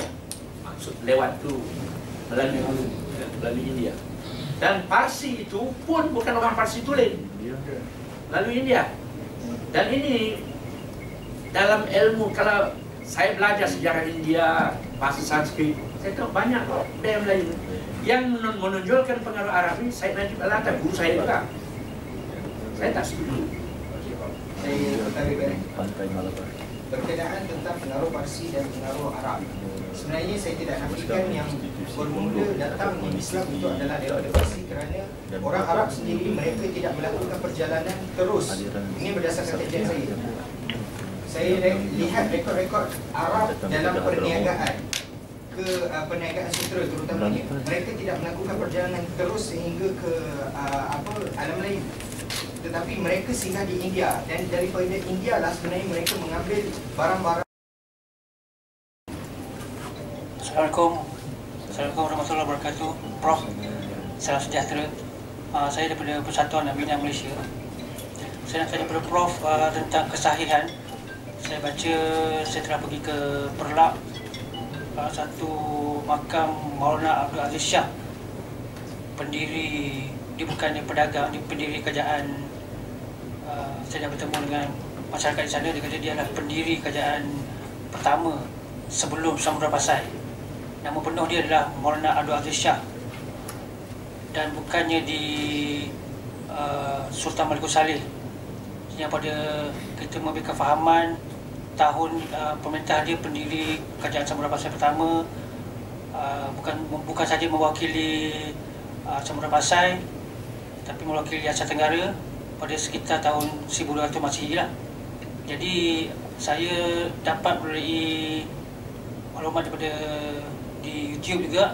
Jadi kerajaan dia ada buat seminar bagi mengukuhkan bahawa kerajaan pendiri kerajaan Melayu Samudra Pasai bukan di Samudra Pasai tapi di di Perlak sekitar tahun 1840 iaitu Maulana Sultan Abdul Shah. Jadi apakah pendapat Profesor berkenaan dengan hal ini? Uh, kalau berdasarkan sejarah menunjukkan bukti kalau ada bukti perlak memang disebut ya. tetapi bukti yang jelas saya gunakan bukan saja ikat ikat dia pasal juga bukti saya katakan sumber Cina ya. sebagai sebuah kerajaan yang ampuh yang ada hubungan luar bahkan Portugis pun datang selepas sebelum dia pergi serang Melaka dia sudah menjalin hubungan dengan Pasai ya Samudra Pasai dan men- me- menurut rekod dan bukti makam Pasai kalau ada bukti saya terima saya saya orang sejarah. Kalau ada bukti saya terima. Tapi kalau rekod tu kata uh, hasil daripada YouTube tu saya tak percaya. Itu bukan kaedah sejarah. Macam orang dakwa Islam mula-mula sampai abad awal lagi di Kedah kan? Banyak orang mendakwa itu. Saya tanya orang arkeologis termasuk uh, Profesor Emeritus ni asal bukti tak ada. Ini andaian andaian. Dan bahkan satu kubur yang dulu ada tali dia sudah dirubah tali. Jadi bagi saya tak boleh pakai. Sama juga orang mengatakan sungai batu. Tamadun Melayu agung purba kala. Abad sangat awal. Pun tak ada bukti yang itu Melayu punya. Saya tak tahu saya, saya bukan kata India tapi sejarah perlu bukti dan saya tanya saya konsult orang arkeologis. Dia orang lebih tahu lah benda-benda macam ni. Dan tentang pasai ni ahli arkeologi dan sejarawan dia melihat tu batu nisan. Kalau ada kita terima. Dah boleh tulis makalah keluarkan jurnal itu tak betul tu ini yang betul. Sejarah macam tu. Berdasarkan bukti. Bukan bukan soalan apa cuma uh, fikiran bermain fikiran. Kita ada dua teks iaitu kita yang ada di pasal and then satu lagi teks yang dari kita dapat lihat terjadi semacam hubungan simbiosis antara dua ni ada intertextuality. Sejarah Melayu ambil sikit. Dan kalau Shelfair punya uh, sejarah Melayu. Uh, Dia hybrid, dia campur. Seven, eight and nine. Uh, Shelfair. Dalam satu lagi tu lain lah. Tapi, ada dia ambil. Ada dia ambil.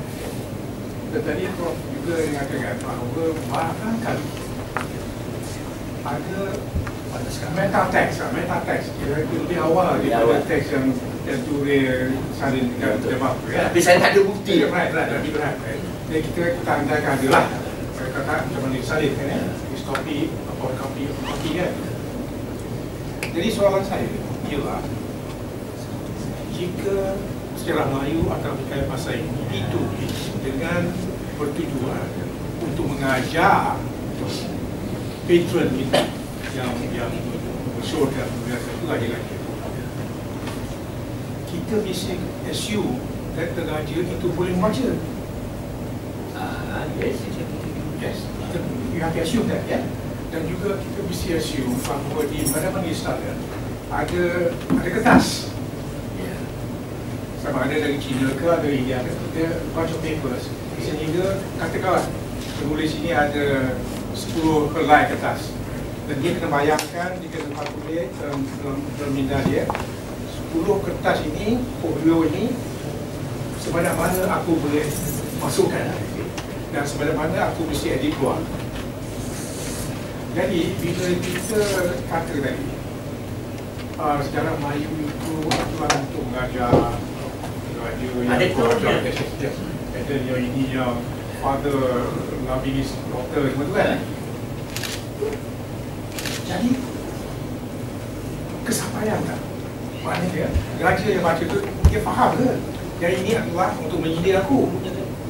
Dan jadi uh, guess my question is apabila pengarah Melayu itu menulis aksara ada wajib kata because our our faith is Islam.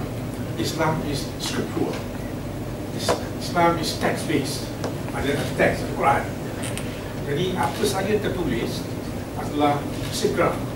Secret. Kita anggap macam magical sikit ya. jadi bila penulis yang Prof kata saya Abu Syakir Abu Syakir rather light iaitu penulis-penulis ini orang sufi. Orang yang memang memang membaca orang yang memang berfikir. Orang yang memang berfikir tentang wujud dan sebagainya. Jadi dia menulis dia mesti faham bahawa apabila pembaca membaca dia ini akan menganggap hasil penulisan itu sebagai sesuatu yang sacred dan sacred yang, yang almost magical, bukan taklah almost magical. Kaji yang pada hari Ta- akan Tapi it happen. Yang menganggap sejarah Melayu ni bila ada perayaan mesti dibaca ramai-ramai di istana. Itu memang berlaku abad 19. That's why dia begitu sebut tadi, Ah. saya fikir combatant. And don't forget Malay orang Melayu ni buat dengan oral tradition. Jadi tak semestilah dia tahu baca. Ya. Jadi seorang kalau katalah seorang ulama disuruh baca. Dia kena ikut, dia baca lah, dia baca di keraton atau di sana. Dan ini berlaku sebenarnya bila ada perayaan orang baca kitab tu satu je. Uh, bukan dia banyak cetak apa dia tulis tu satu salinan dia. Jadi oral tradition membantu untuk penyebaran. Dan satu lagi yang sumber yang saya rasa orang selalu neglect. Dalam sejarah Melayu, tajuk kecil, subtitle ni ialah pituturan. Orang salah baca, orang kata pertuturan, perapuran. Pituturan, bahasa Jawa kuno. Artinya mengajak, mengingati, menginsafi, menyedarkan. That's very important. It's a key word yang orang putih neglect. Malangnya sarjana Melayu pun neglect. Dia baca sesilah raja-raja. Dia tak nampak pituturan. Pituturan ni satu istilah yang merangkumi semua. Termasuk bila dia mengenang tu sesilah. Dan uh, pada hari pituturan, pada hari itu bahasa Jawa, bahasa Jawa kuno. Artinya kita memberi nasihat kepada adik-adik raja-raja, kerabat raja-raja secara lembut. Itu yang saya ada bentangkan ni di, di Melaka baru ni ada seminar antarabangsa tentang Melaka. Kerana saya bentang baru ni di, di apa ni tapi malang ni dia ni tak buat kerja dia tak edak. Dia orang tak apa baca. Ha. Slide ni berapa banyak lah. Boleh kan kalau tak baca teks tu. Tapi itu penting itu istilah pituturan tu. Yang sudah dirusakkan oleh tafsiran atau bacaan yang silap lah. Hari, pada hari itu dah jadi diterjemahkan benda hari oleh orang Inggeris oleh local scholars Majlis Salih apa semua bendahara see lain begini saya membaca manuskrip so easy macam mana saya boleh tahu tu? Clue tu. Saya kena baca banyak sejarah Melayu. Baru saya dapat kena clue pada hari itu dalam dan pituturan tu dalam uh, Raffles manuskrip 18 saya kena tengok. Kalau nak katakan yang bagus Salawat itu Salawat is not the best text. Nak tahu Abdul Musyid pun not the best. Abdul Musyid pun terpengaruh dengan orang putih. Jadi bagi saya orang putih itu menyesatkan kita banyak. Kaum orientalis mereka mengkritik saya dengan hebat. Boleh baca internet? Open apa ni? Uh, online. French orientalis dia tam saya macam-macam. Saya saya tak malu mengaku salah semua tu yang dia tam dia tak tahu kaum Islam. Dia tak tahu Jawi. Jadi saya bantai dia balik lah. Tapi saya hantar jurnal dia orang. Dia tak terbitkan you see the orientalisnya mentality. Patut terbitkan lah tak mahu dia kita dia tak boleh. Kita tak amalkan dia. Kemudian saya hantar kepada Annabelle Indonesia. Pun tak mahu dia tak jawab pun. Dia baca saya hantar. Oh yang perusaha baca. Ya mungkin dia dia pun sakit hati dia. Saya punya bertelagah dengan dia dalam tarikh batu surat tu. Dia tak tahu jawi jadi orang lain fikir orang putih ni pandai. Setengah-setengah tu dia pandai kita belajar daripada dia orang. Tapi bukan semua. We have to teach them also tapi bila kita teach tu dia jadi orientalism in reverse pula. Kata dia orang dia tuduh kita begitu. This, I like your point tapi itulah saya katakan. Dia orang don't forget the oral tradition. Sampai ke abad 19 masih lagi. Yalah sampai hari ni pun ada gaji cuma LCE pun tak apa macam mana? Tak disebut lah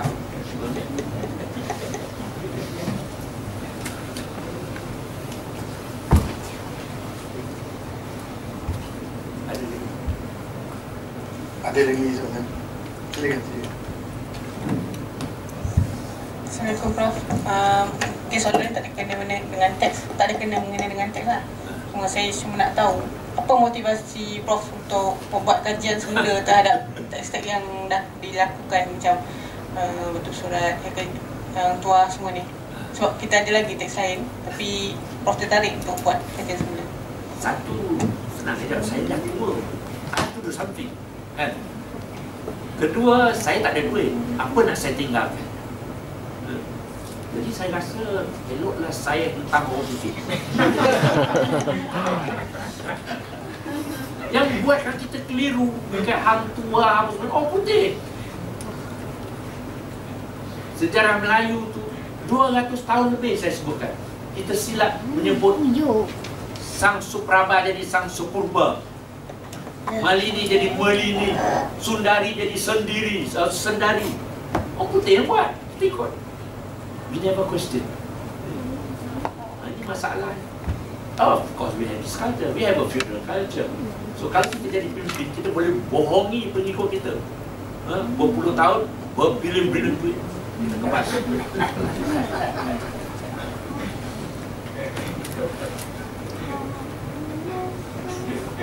No names mentioned.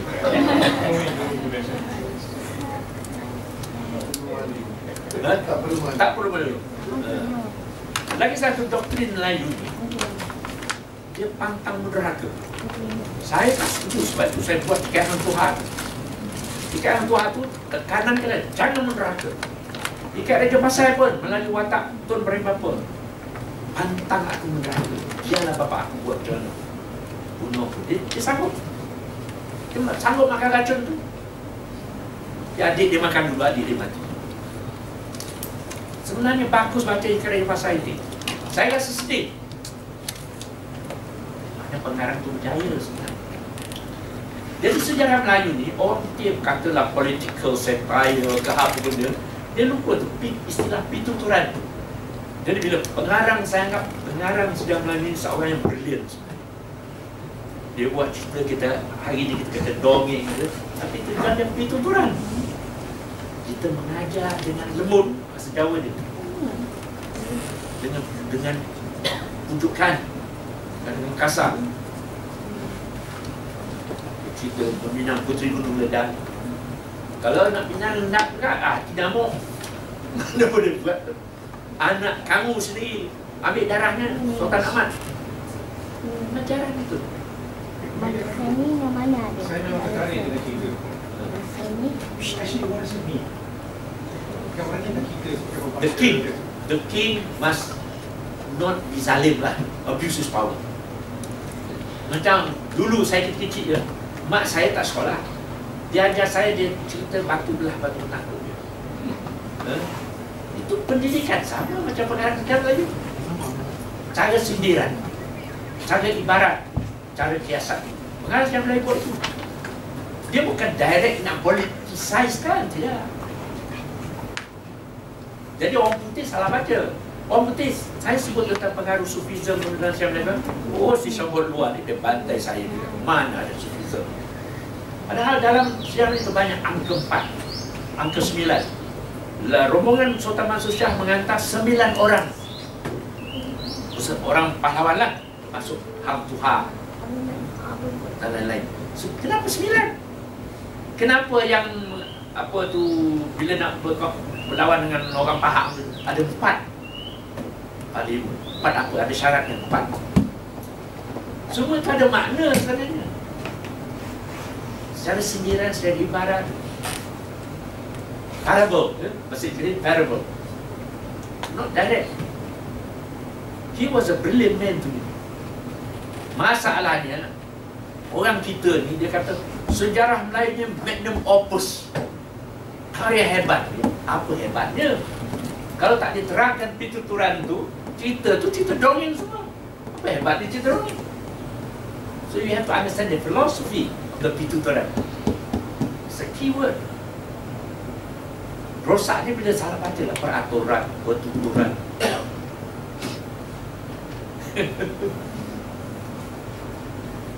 And I suggest yang muda-muda ni kaji balik yang orang putih buat manuskrip lain tu kaji balik. Tentang Islam pun dia orang mengaku dia berkuasa. Dia lebih tahu daripada kita. That's the orientalistnya mentality. Dia superior. So bila kita kritik orang putih, dia marah. Saya mengalami itu sendiri. But we have to take initiative. Our context, text, uh, boleh text. Itu dia. Memang ada passages dalam Quran. Ini ada. Ya. So that is also Problem. kinds of problem Ah. which we are facing now lah. Ah. Uh, jadi The philological approach is important. right. Jadi maksud saya kalau dia salah tafsir, Kerana itu. not because he wants to cheat us. No, eh, bukan No, no, bohong. Ah, tapi dia nak tunjuk superiority itu tak betul. Bila you kritik, dia marah. We are right. Itu yang Edward Said kata.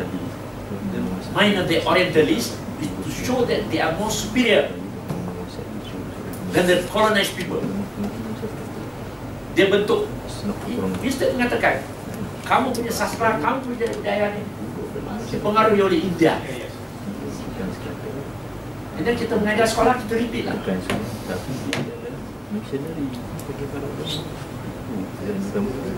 Assalamualaikum Prof. Ya. Uh, saya rasa pembentangan kali ini amat menarik sekali. Banyak ilmu yang Prof kongsikan.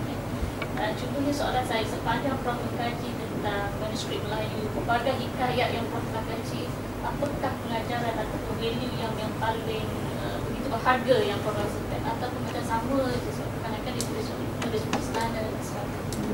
Saya menganggap penulis itu orang bijak kan saya kata banyak Ya. kali lah. Tetapi pengajarannya ialah nilai. So nilai Melayu ni kita sebenarnya masih takut lama. Seperti yang dimanifestasikan dalam manuskrip. Tak maju lagi. Cara kita berfikir. Kita berpolitik berdasarkan minda tu. Jangan durhaka. Sentimen tu begitu kuat. Masih sampai sekarang. Dalam parti itu tak boleh durhaka. Sebab saya mengaku lah sekarang saya dah pencet kan. saya jadi dekan tak susah. Arah aja. So, ahli-ahli fakulti takut nak bantah. Ya betul. Tengok tengok kau pun tak tak tak tak tak Ah, ya. terkejut je. Jadi maknanya itu minda itu. Indah. Minda itu kita ubah. Kita jangan takut durhaka asalkan benar. Yang salah tak boleh. Kalau kita menegakkan kebenaran, kita mesti durhaka. pada pemimpin, bukan pada Tuhan. Itu satu. Kemudian kita terlalu taksub, tak gunakan akal. Ini dipupuk oleh dongeng-dongeng yang kita tak faham dalam karya sastra klasik ni. Kita percaya. Bila kita dah percaya, budaya itu masih sampai sekarang. Orang Melayu sebenarnya tak faham kandungan Quran. Dia tak tahu bahasa Arab, tapi dia tak baca terjemahan Quran. Berapa persen orang Melayu yang faham kandungan Quran? Kalau bulan puasa dia rajin dari bab ke bab. Waktu saya di sini dia kan kami ada setiap hari itu baca terjemahan Quran. Adalah beberapa orang kiri. Orang kiri je yang sanggup buat. Kami bincang dan kamu boleh sanggah. We have to evolve that culture lah to question.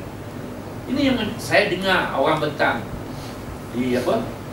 Uh, ni ISTEC punya seminar conference, international conference. Jadi saya dengar profesor di proses dan cakap pasal sejarah. Tapi saya tak mahu lah budi Melayu Macam mana kita go depan orang. Dia kata sepatutnya kita jangan buat floor di lama tu. Yang Portugisnya kapal di Melaka Kita buat mendam berahi. Apa ni mendam berahi? Saya tahu mendam berahi. Mendam berahi artinya mabuk cinta, mabuk asmara.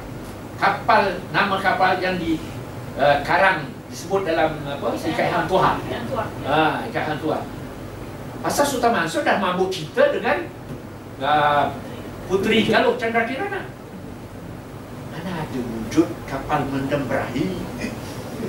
Ini profesor cakap ni. Kalau dia kata kita bisa buat museum bahtera Melayu, okey, bagus. Saya sokong. Segala jenis bahtera kita, Ya. perahu kita. Mendem berahi, tak wujud. Dan dua orang profesor cakap macam tu. Macam mana tak sakit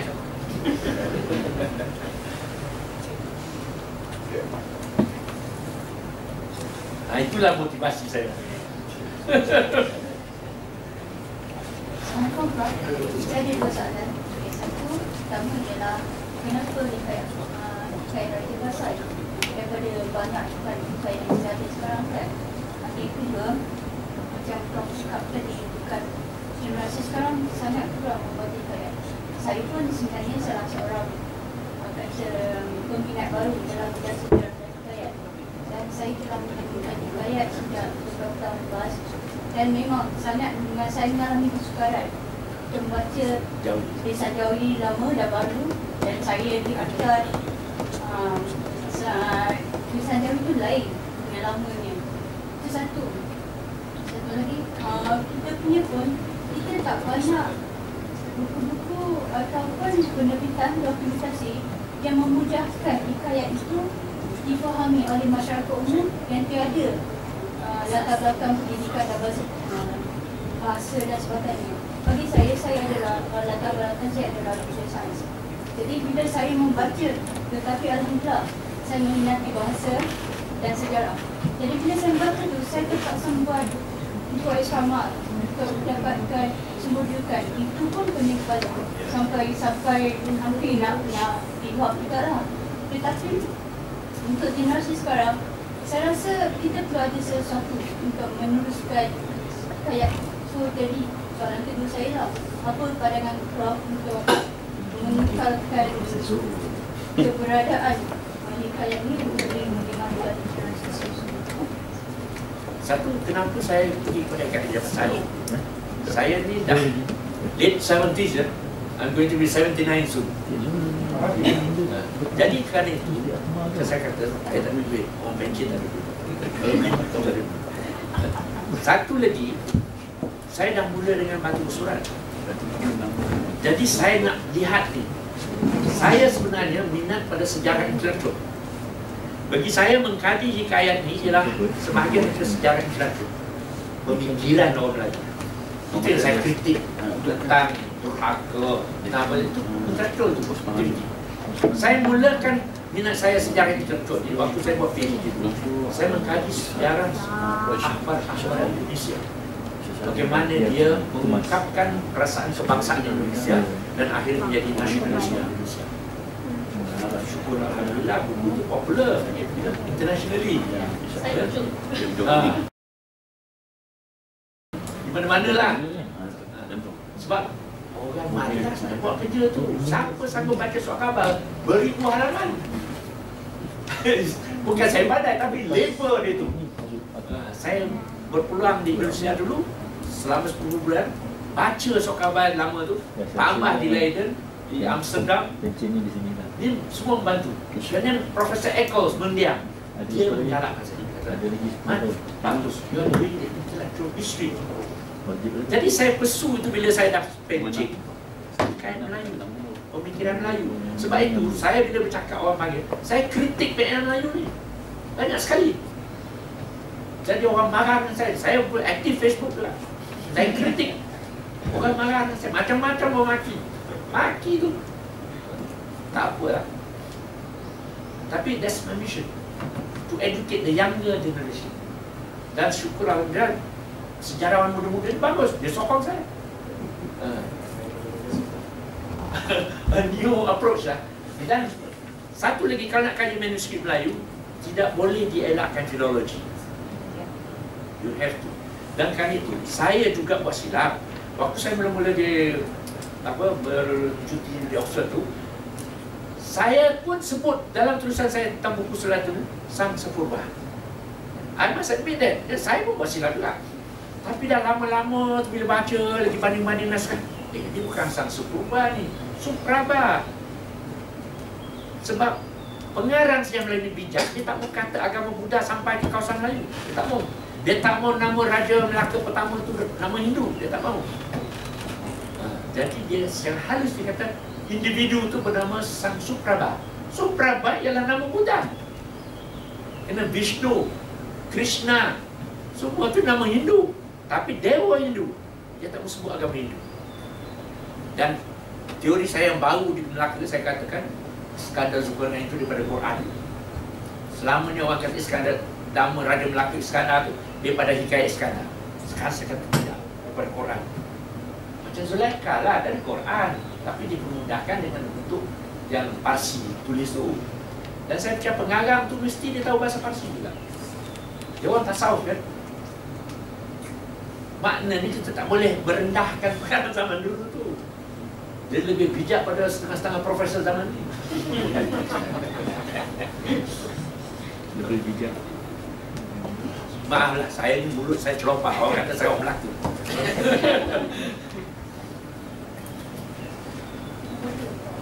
Nombor dua tadi Kenapa Hikayat Melayu apa? Bagaimana nak Nak menggalakkan. Oh ya Ini perlu generasi muda Mengkaji semula manuskrip Melayu Bila men- mengkaji Kita mentransliterasi yang penting Merubah aksara Dari Jawi ke Rumi. Kalau dah Rumi takkan tak boleh baca. Boleh kan? Kemudian tak cukup dengan Memindah aksara cukup. Kita kena kaji buat research. Macam saya kritik kawan saya yang buat tentang perubatan kitab Kim Dia cuma mentransliterasi. Dia tak terangkan apa ingredient yang dipakai itu Khasiatnya dari kimia ni macam mana. Dia kena konsep The scientist Nak tahu. Kunyit, kenapa kunyit? Apa yang ada dalam kunyit? Daun durian Belanda, apa yang ada dalam daun durian Belanda tu Yang menjadikan mujarab Untuk membuat any cancer misalnya Sebenarnya itu ilmu. Jadi tak cukup kita cuma mentrans, memindah aksara daripada Jawi ke Rumi Kitab tip tu. Ubat ini, ini mak- makan ini, makan kunyit, makan halia. Tak cukup itu Saya terangkan, saya saintifik. Baru kita ilmu kita berkembang Orang putih belajar pada kita sama juga saya rasa saya fikir lah Ha. saya dengan uh, yang kurang ni saya fikir kalau ini juga masalah yang berlaku apabila perbezaan bahasa dan istilah. Ya.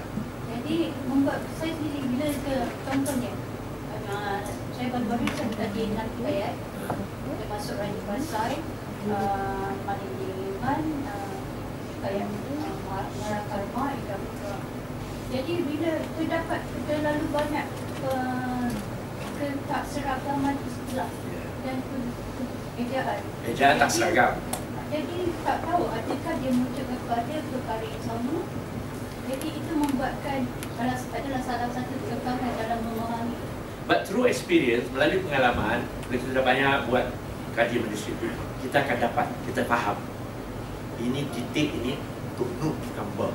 Saya dah kata tadi, dalam manuskrip, huruf nun tu dia tahu titik bawah. Sebab itu, Maha guru saya, Said Najib, dia salah baca. Pakatan 8 dia tak nampak berbatu surat tu. Padahal jelas tu. Lam alif, pa alif, nun. Tapi titik nun tu bertaup dengan base nun. Tapak nun. Jadi orang kata sabtu. Dan di atas juga ada palang. Lapan. Perkataan tu lapan. Perkataan tu dua lapan. Hari ni kita kata de lapan. So makna mesti digalakkan menulis, mengkaji hikayat dan mesti mula cari yang as, yang asli. Bagi saya yang mempengaruhi sastra Melayu dan sejarah Melayu adalah Mahabharata, Ramayana, Sri Rama. Dalam hikayat Sri Rama tidak ada perkataan tuah atau perkataan tua Tuhan dan bahagia bahagia itu artinya Tuhan bahagia bahasa Sanskrit bahagia bahasa Jawa kuno so ada perkataan Tuhan tu tapi kerana orang salah baca Tuhan jadi Tuhan tapi saya tak boleh kata orang templak saya kata bahkan jawatan Laksmana itu pun berdasarkan Mahabharata dan, Sri Laksmana ialah orang yang tak stay. Itu nyam dengan pantang durhaka. Supaya watak Laksmana itu penting. Bukan dia raja di laut saja. Mengikut lagu yang orang Minang, yang orang Aceh. Dan itu. Tapi dia lambang kesetiaan. Boleh dipercayai. Laksmana itu.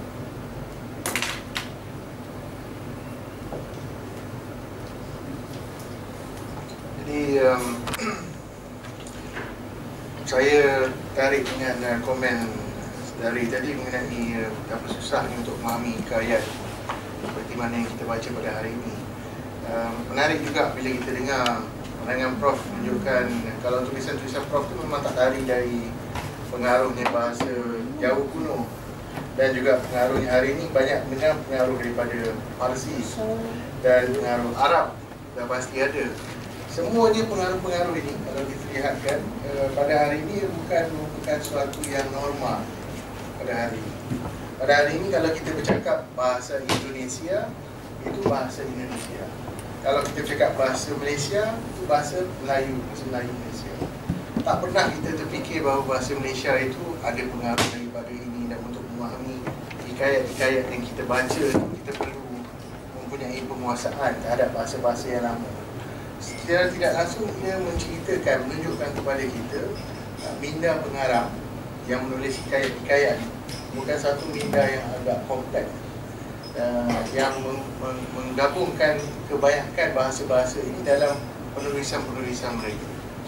Dan tidak heran uh, kalau kita lihat pada rekod Portugis ni Tommy Pires dia mengatakan di Melaka uh, pada pada ketika zamannya di Melaka pada abad ke-16, 15, 16 saya rasa selepas jatuhnya Melaka ke Portugal um, ada 80 jenis bahasa yang disebut di, di, di, dituturkan di Melaka. menunjukkan betapa banyaknya uh, bahasa yang ada yang mungkin secara tidak langsung telah mempengaruhi penulisan-penulisan hikayat sebenarnya. Dan orang yang hidup pada zaman hikayat ni ditulis bila mereka membaca hikayat tersebut mempunyai background ini untuk memahami hikayat-hikayat ini kalau kita tengok daripada aspek itu, daripada angle tu kita nampak betapa kompleks hikayat-hikayat ni sebenarnya bukan uh, buku novel biasa yang kita baca hari ini ia merupakan suatu yang agak kompleks dan saya rasa mungkin betul ia di, dihasilkan di istana dan mengandungi beberapa penambahan kerana ditulis oleh orang-orang yang lain yang mungkin sebabkan itu dia tidak mungkin dihasilkan oleh satu minda saja. Dia dihasilkan oleh beberapa minda sebenarnya yang menggabung dalam satu itu. Memang banyak yang, yang dikaji uh, utamanya oleh orang-orang seperti Amin Suini. Uh, beliau mengkaji uh, perbezaannya uh, oral tradition and literature yang biasa dihasilkan di negara barat sebab untuk melawan pengaruhnya Winston dan orang-orang Inggeris yang orientalis yang lain yang bawa satu pandangan bahawa uh, penulisan-penulisan Melayu itu sastra Melayu itu perlu dinilai dengan menggunakan kayu ukur understanding of classics di, di dekat negara barat. Tapi pandangan itu tidak bertepatan kerana menurut pandangan Sweeney dan mengikut kajiannya juga terhadap budaya masyarakat Melayu uh, kita amat mengutamakan oral tradition iaitu lisan.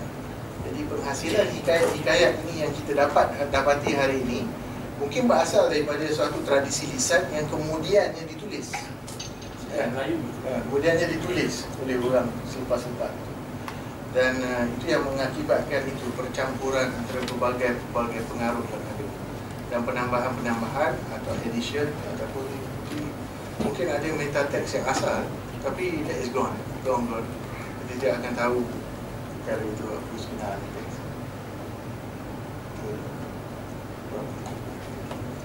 Okay, sekiranya tidak ada apa-apa lagi saya rasa.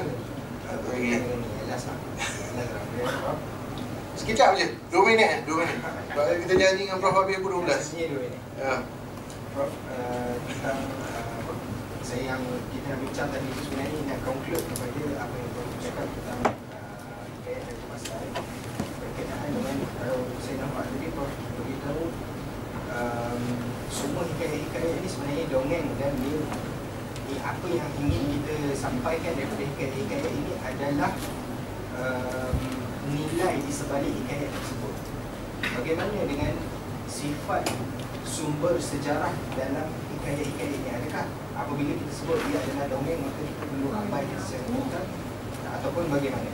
Itu yang pertama.